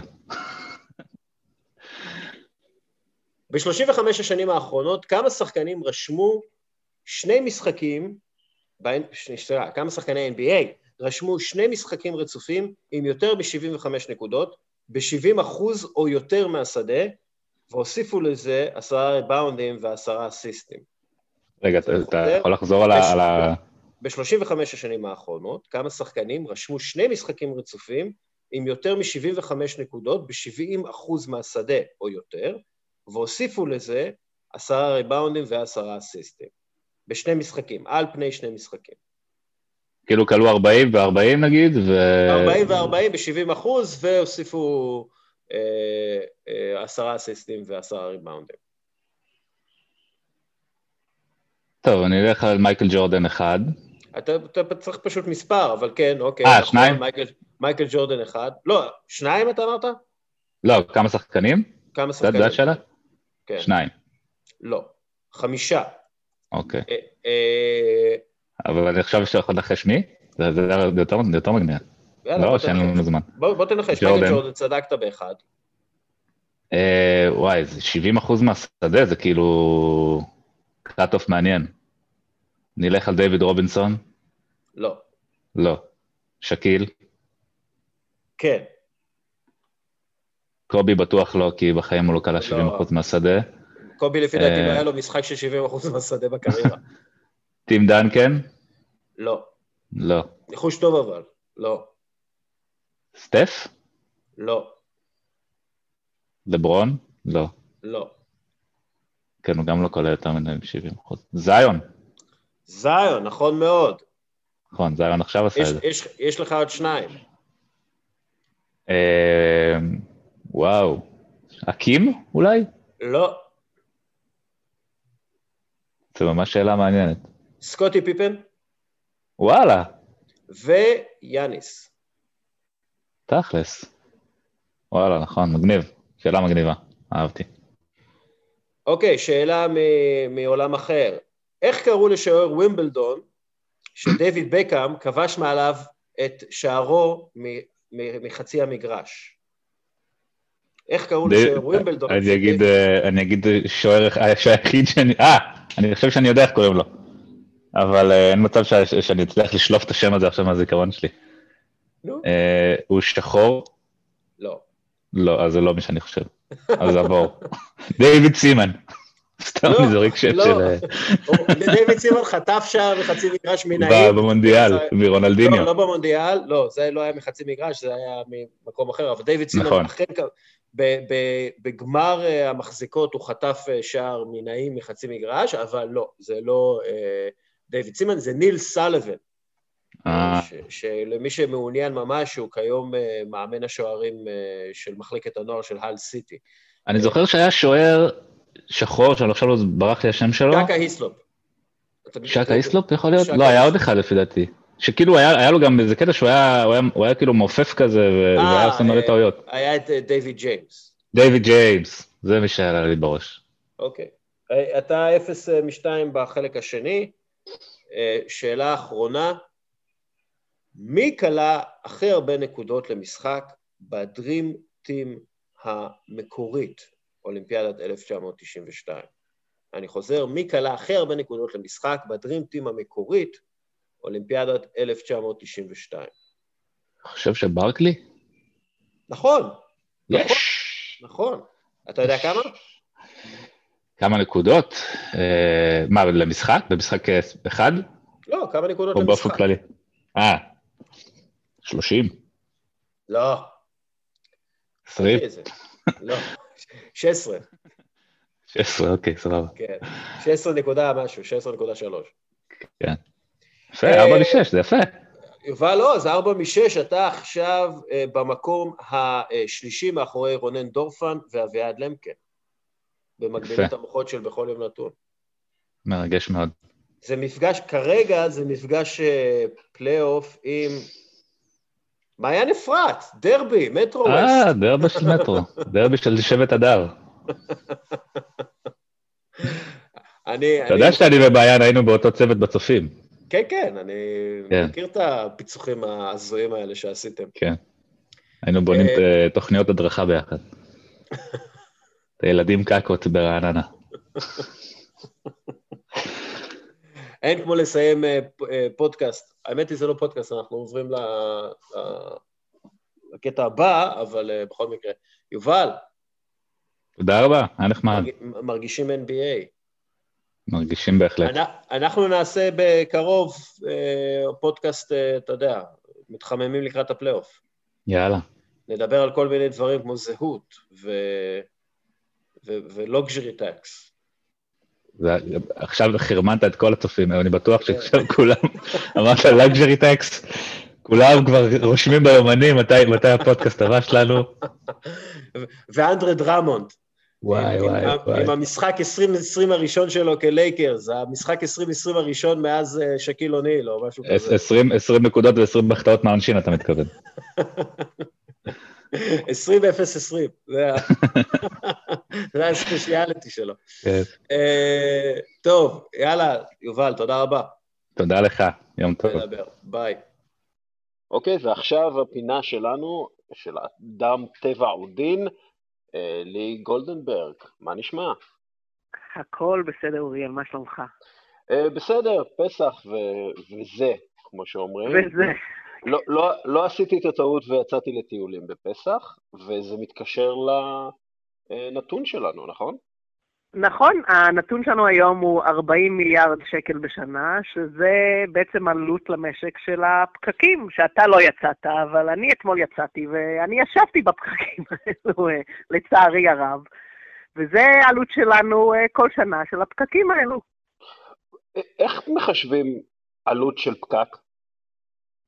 אז עלות של פקק מורכב מכל מיני דברים, אבל דברים העיקריים זה אובדן שעות, כן? אז שעות עבודה, בוא נגיד, בשבוע רגיל שושת בפקק הדרך לעבודה, אבל גם אובדן שעות פנאי, כן? אם תכננת לעשות איזה טיול של 3 שעות, ולקח לך 2 שעות, ובסוף טיילת שעה, אז בעצם הפסדת הזמן.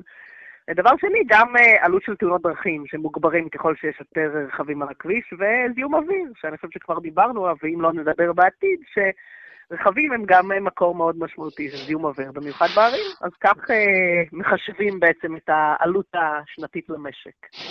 עכשיו, ממה שאני זוכר, התחבורה הציבורית, בזמן כשהיה לנו תקציב, מתישהו ב-2017-2018, ההוצאה הממשלתית על תשתית לתחבורה ציבורית עמדה על משהו בסביבות 6-7 מיליארד שקל, וההוצאה הממשלתית על תשתית לכבישים, כלומר למכוניות פרטיות, עמדה גם כן על משהו בסדר גודל כזה, ואת אומרת שאנחנו, זה בעצם השקעה שמפסידים, רק מפסידים ממנה כסף, הציבור. שוב, ההשקעה בכבישים. נכון, אז יש גידול שנתי של משהו כמו 2.5% של שטח של כבישים כל שנה, כן? גידול בכבישים וכבישים, והרבה מאוד שנים הממשלה ומשרד תחבורה ספציפית ראה בכבישים כפתרון לגודש ולעומס. אבל לאט לאט מתחילים להבין את זה. ההשקעה בתחבורה ציבורית אומנם נשמעת גדולה, אבל עדיין אנחנו לא שם, וההשקעה הזאת בפועל היא תחזור אלינו בטובה, כן? שיהיה מטרו, שיהיה רכבת קלה, שתהיה תחבורה, או נקרא לזה, אנחנו עובדים על תוכנית ארצית לתחבורה ציבורית, שיהיה לה קישוריות, כן? שתוכל לעלות על האוטובוס מול הבית שלך, להגיע לרכבת, שתגיע בתוך 3 דקות ולא תחכה 40 דקות להגיע לרכבת לחיפה, כדוגמה, וישר מהרכבת בחיפה הלאה לאיפה שאתה צריך להגיע, כן? אז זה גם עוד היבט קריטי, שתוכל להגיע דלת לדלת במהירות הרצויה, וזה יחסוך למשק לא מעט זמן, ולכן גם לא מעט כסף. זה מזכיר לי שהייתי במדריד וחבר שלי לקח אותי לתחנת, יש להם מטרו, מטרו מאוד יעיל וטוב, ואמר לי, תקשיב, אני ממש מצטער, הרכבת מגיעה כל 5 דקות בגלל קיצוצים, ולא כל 2 דקות. ואני הסתכלתי אליו ואמרתי לו, מה? אתה מתנצל? אז נכון. נכון, אז כן, יש ויש, וכל מדינה עם היתרונות שלה והחיסרונות שלה, בוא נקרא לזה, ואנחנו בתחבורה הציבורית קצת behind, בוא נקרא לזה ככה. הביסלה מאחורה, אבל לי כמישהו שהוא בעלים של פודקאסט, אין בעיה עם תחבורה ציבורית, נכון, מאזינים לנו הרבה בפקקים, אבל בתחבורה ציבורית גם כן. כלומר, אתה יכול לשים את האוזניות ולהקשיב למה שאתה רוצה בתחבורה הציבורית, או את, או אתה, לא משנה, מי שמאזין, ואנחנו סבבה עם זה. אני גם הייתי ממש סבבה אם הייתי יכול ביום שישי לא לקחת מונית למרכז תל אביב, אני גר בצפון תל אביב, לא לקחת מונית למרכז תל אביב, לא לקחת מכונית למרכז תל אביב, ולא לקחת אוטובוס או רכבת תחתית או עילית, לא אכפת לי, העיקר שאני יכול להגיע למרכז תל אביב ולשתות משהו ולחזור חזרה. ולא לחפש חניה 45 דקות מינימום. חיים נורמליים כאלה שתחבורה ציבורית מאפשרת, ותחבורה כבישית, אפשר להגיד כבישית? אני חושב שהמציתי מילה. נשמע לי הגיוני, אבל אני לא מקור המידע של זה. אוקיי, מצוין, אז אנחנו לאט לאט מתקדמים, בסוף אנחנו נפתור את כל הבעיות. לאט לאט מתקדמים, נפתור את כל הבעיות, נכון, צעד ראשון, נעלה על אוטובוס כמה שאפשר, וככל שנדרוש, יהיה תחבורה ציבורית טובה יותר, ויעילה יותר, ואו שבילי אופניים, בוא נקרא לזה כפתרון ביניים כזה, אז נקווה שהממשלה תקשיב לנו, וכך באמת יהיה. אני יודע שיש לי מאזין במשרד האוצר, מישהו אמר לי, אז אני עכשיו מוסר לו, היי, אני לא יודע מי אתה, אני רק יודע שאתה מאזין, אתה במשרד האוצר, תדחוף לכיוון תחבורה ציבורית. נכון, ואם צריך, תרים טלפון, יעל דורי, שהיא ראש תחום תכנון אצלנו באדם טבע ודין, מקדמת תכנון מוטה תחבורה ציבורית, ושותף מצוין, יכול להיות באמת משרד האוצר. הנה, טוב, קידמנו את כל מה שאנחנו יכולים לקדם. מצוין, תודה רבה לי. בבקשה, חג שמח, ונדבר שבוע הבא. חג שמח, ביי ביי. ביי. Things will be said, people will talk, and we had dinner as a team last night, and guys exchanged whatever thoughts they had. Outside of that, we know what's at stake. We know what we have to do. We know the opportunity we let slip through our fingers. And we're not going to hang our head and dwell on that. Tomorrow that ball goes up, we'll all be ready. How would you assess where this team is at physically and emotionally right now this morning? Oh, we got one more game. We're not tired in any way. There's no being tired at this point. We got one more game to win, and that's all that matters. What would it mean to you to win a title this way when to bounce back from what you guys are feeling right now and you know, have to pull it out in that kind of fashion? You know what? It's all about just winning the title. It's בטים דנקן היה מנהג שמאוד עצבן עיתונאים. על הפודיום, במסיבות העיתונאים, היו שואלים אותו שאלות אישיות, והוא היה עונה באנחנו, הקבוצה, החבר'ה וכו'. הוא כמעט אף פעם לא השתמש ב-I או me בתשובותיו. הכל זה היה we ו-us. כשנשאל בסוף הקריירה, למה לא אמר משהו אישי מדי פעם, ענה. אנחנו מדברים על כדורסל, זה משחק קבוצתי. אף פעם לא היה חשוב לי שיכירו אותי או להכניס אנשים לחיים שלי. הייתי יכול לעשות את זה. אולי אם הייתי יותר חביב לתקשורת והייתי נפתח על חיי ומחשבותיי, הייתי מקבל יותר חסויות ואהוב על ידי כולם. אבל איך זה היה עוזר לקבוצה? זה לא שדנקן היה מיזנטרופ, בדיוק ההפך. הוא, ככל הנראה, היה הכוכב הכי קבוצתי אי פעם. הוא שיחק עם 116 שחקנים, לאף אחד, אבל אף אחד אין משהו רע להגיד עליו. ההפך, על ידי כולם הוא הוגדר כחבר הטוב ביותר לקבוצה. בעידן שהופך את כולם ליותר ויותר אינדיבידואלים, ובעצם לחברות תקשורת ופרסום עצמיים, דרך הפייסבוק, טוויטר, אינסטגרם, טיק טוק, הבלוג והוולוג, הקבוצות הטובות ביותר כיום בספורט, הן אלו בהן הכוכבים הגדולים מתנהלים על המגרש ומגרש האימונים כחלק מקבוצה. וינס לומברדי, מאמן הפוטבול האגדי, דיבר על זה כבר ב-60s. המחויבות האינדיבידואלית למאמץ הקבוצתי היא מה שגורמת לקבוצה לעבוד. העונה, שבגלל הקורונה והעומס יותר מתישה ושוחקת את האינדיבידואל מאשר כל עונה אחרת, זה עוד יותר מובהק. הקבוצות הכי טובות הן הכי קבוצתיות. הכוח שלנו הוא הקבוצתיות שלנו, הסביר קווין סניידר, מאמן יוטה ג'אז, את הסוד של אחת מהקבוצות הטובות ביותר העונה. ההצלחה שלה באה על אומרות של הקבוצה, אין אף שחקן שאפשר להגדיר כאחד מ10 השחקנים הטובים ב-NBA. Ich denke mal, als erstes natürlich Dankeschön, nehme ich gerne an, die Glückwünsche. Und ich denke, es ist auch mehr als verdient, was die Mannschaft in den letzten 10 Monaten geleistet hat. Gerade in der Champions League-Periode ist einfach sensationell. Hansi Flick, מאמן ביירן מינכן, אלופת אירופה והפייבוריטית לזכייה נוספת בליגת האלופות, משבח בעיקר שחקני יריבה ומבליט את הקבוצתיות של קבוצתו. המבחנים הם תמיד לקבוצה, הקבוצתיות תמיד בחזית, הוא אומר. כל שחקן התפתח השנה אינדיבידואלית, אבל זה מוביל לניצחון רק כשעושים את זה כקבוצה. במנצ'סטר סיטי יש מבנה שכר די קשיח, ואין שחקן אחד שמרוויח הרבה מעל כולם. פפ גוארדיולה אף התגאה.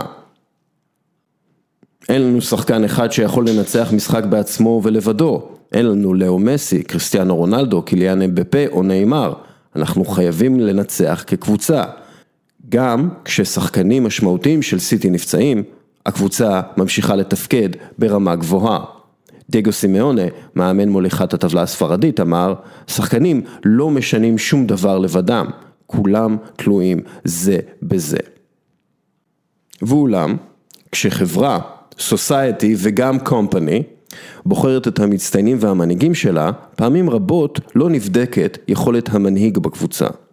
הבדיקות והמבחנים כמעט תמיד מבוססים בעיקר על יכולות אינדיבידואליות שגילו לאורך החיים והקריירה שלהם. לפי מחקר בבית הספר לעסקים של אוניברסיטת אמורי בג'ורג'יה, מערכת החינוך והמשק כולו מבוססים על מבחנים ובדיקות שנועדו להבליט את האינדיבידואל המוצלח ולא את האדם שמוצלח יותר בעבודת צוות.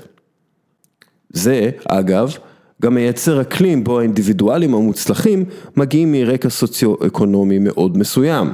זה מסייע לטפח ולהגן על אליטה כלכלית וחברתית. חברה מוצלחת חייבת שהמחויבות האינדיבידואלית תהיה למאמץ הקבוצתי, אבל הדרך לשם עוברת במבחנים ומבדקים שבוחנים בעיקר את היכולות האינדיבידואליות. המחקר החדש שפורסם במגזין Behavioral Scientist מראה שסטודנטים משכבה סוציו-אקונומית נמוכה מקבלים ציונים נמוכים יותר, יותר מהם עוזבים את הבית ספר ופחות מהם מסיימים עם דיפלומה. עם זאת, בעבודות צוות, הסטודנטים משכבות נמוכות עושים חיל ואף מצטיינים יותר מסטודנטים ממעמד גבוה. הם יותר אקטיביים ומאוזנים בשיחות. 0.5 enough for a catch and shoot. Dickinson will put it in. There's a catch. Here's the shot. Wagner off the glass. No! Oh! It's over at UCLA. במחקר בדקו גם ספורטאים מוצלחים בקולג' וגילו שסטודנטים מהמעמד הגבוה יותר מוצלחים בענפים אינדיבידואליים כגון שחייה, טניס וריצות קרוס קאנטרי, בעוד שהסטודנטים ממעמד הנמוך מצטיינים בענפים קבוצתיים כגון כדורסל, פוטבול וכדורגל. ייתכן שזה קשור לגישה שיש לאינדיבידואלים מהמעמד הגבוה לבריכות שחייה או מגרשי טניס, אבל ייתכן מאוד שזה קשור לכך שבמעמד הגבוה מחדדים את היכולות האינדיבידואליות ופחות את הצורך להתחבר לאחרים בשביל להצליח ואולי לשרוד. מה אפשר להסיק מהמחקר? החוקרים עצמם מסבירים. סטנדרטים אינדיבידואליים מסייעים לאנשים מהמעמד הגבוה, ואנחנו חייבים למצוא דרכים למדוד עבודת צוות אפקטיבית. מוסדות צריכים להתחיל לשקול איך לגייס ולשמור על סטודנטים מהמעמד הנמוך, לא רק בשביל הגיוון המעמדי בגופים ובארגונים, אלא בשביל היעילות. אנחנו יכולים להבחין שאנשים ממעמדות אחרים מביאים כישורים אחרים לשולחן. סופרסטארים משנים משחקים ומייצרים כותרות ואירועים בלתי נשכחים, אבל הקבוצות הן אלו שזוכות בתארים. ואולם, הפנים של הספורט כמעט תמיד יהיו הכוכבים, וכך גם בפוליטיקה. אפילו בשיטה הפרלמנטרית, כמו בישראל, בוחרים ראש ממשלה. את המפלגות מובילים אינדיבידואלים ששמים את הפרצוף שלהם במרכז. הרשימה היא רק תוספת למנהיג שבוחרים, והדיון התקשורתי כולו הוא אינדיבידואלי.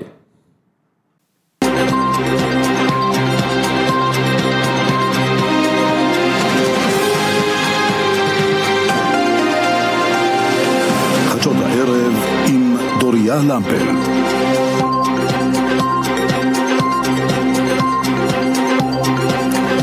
שלום ומועדים לשמחה מירושלים. 6 ימים להתייעצויות בבית הנשיא לקראת הטלת המנדט, ובינתיים התמונה לא מתבהרת. ראש הממשלה נתניהו אמנם שובר הערב שתיקה ארוכה מאז ליל הבחירות, אבל לא מדבר על המגעים הפוליטיים, ובגוש השינוי, הגוש להחלפת נתניהו.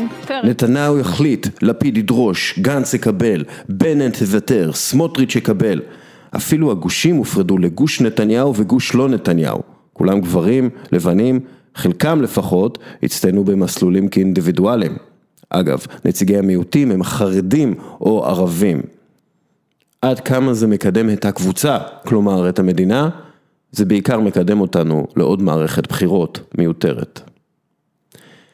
עד כאן, בכל יום נתון, תודה רבה על ההאזנה שלכם, תודה רבה לאסף כהן, תודה רבה ללי פלקון, תודה רבה לאדם טבע אודין, תודה רבה עסק טעים, נותן חסות הטעים שלנו, אתם יכולים ליצור קשר כדי להזמין מזון, ותודה רבה לך, מאזין יקר שנשאר עד הסוף, יאללה ביי.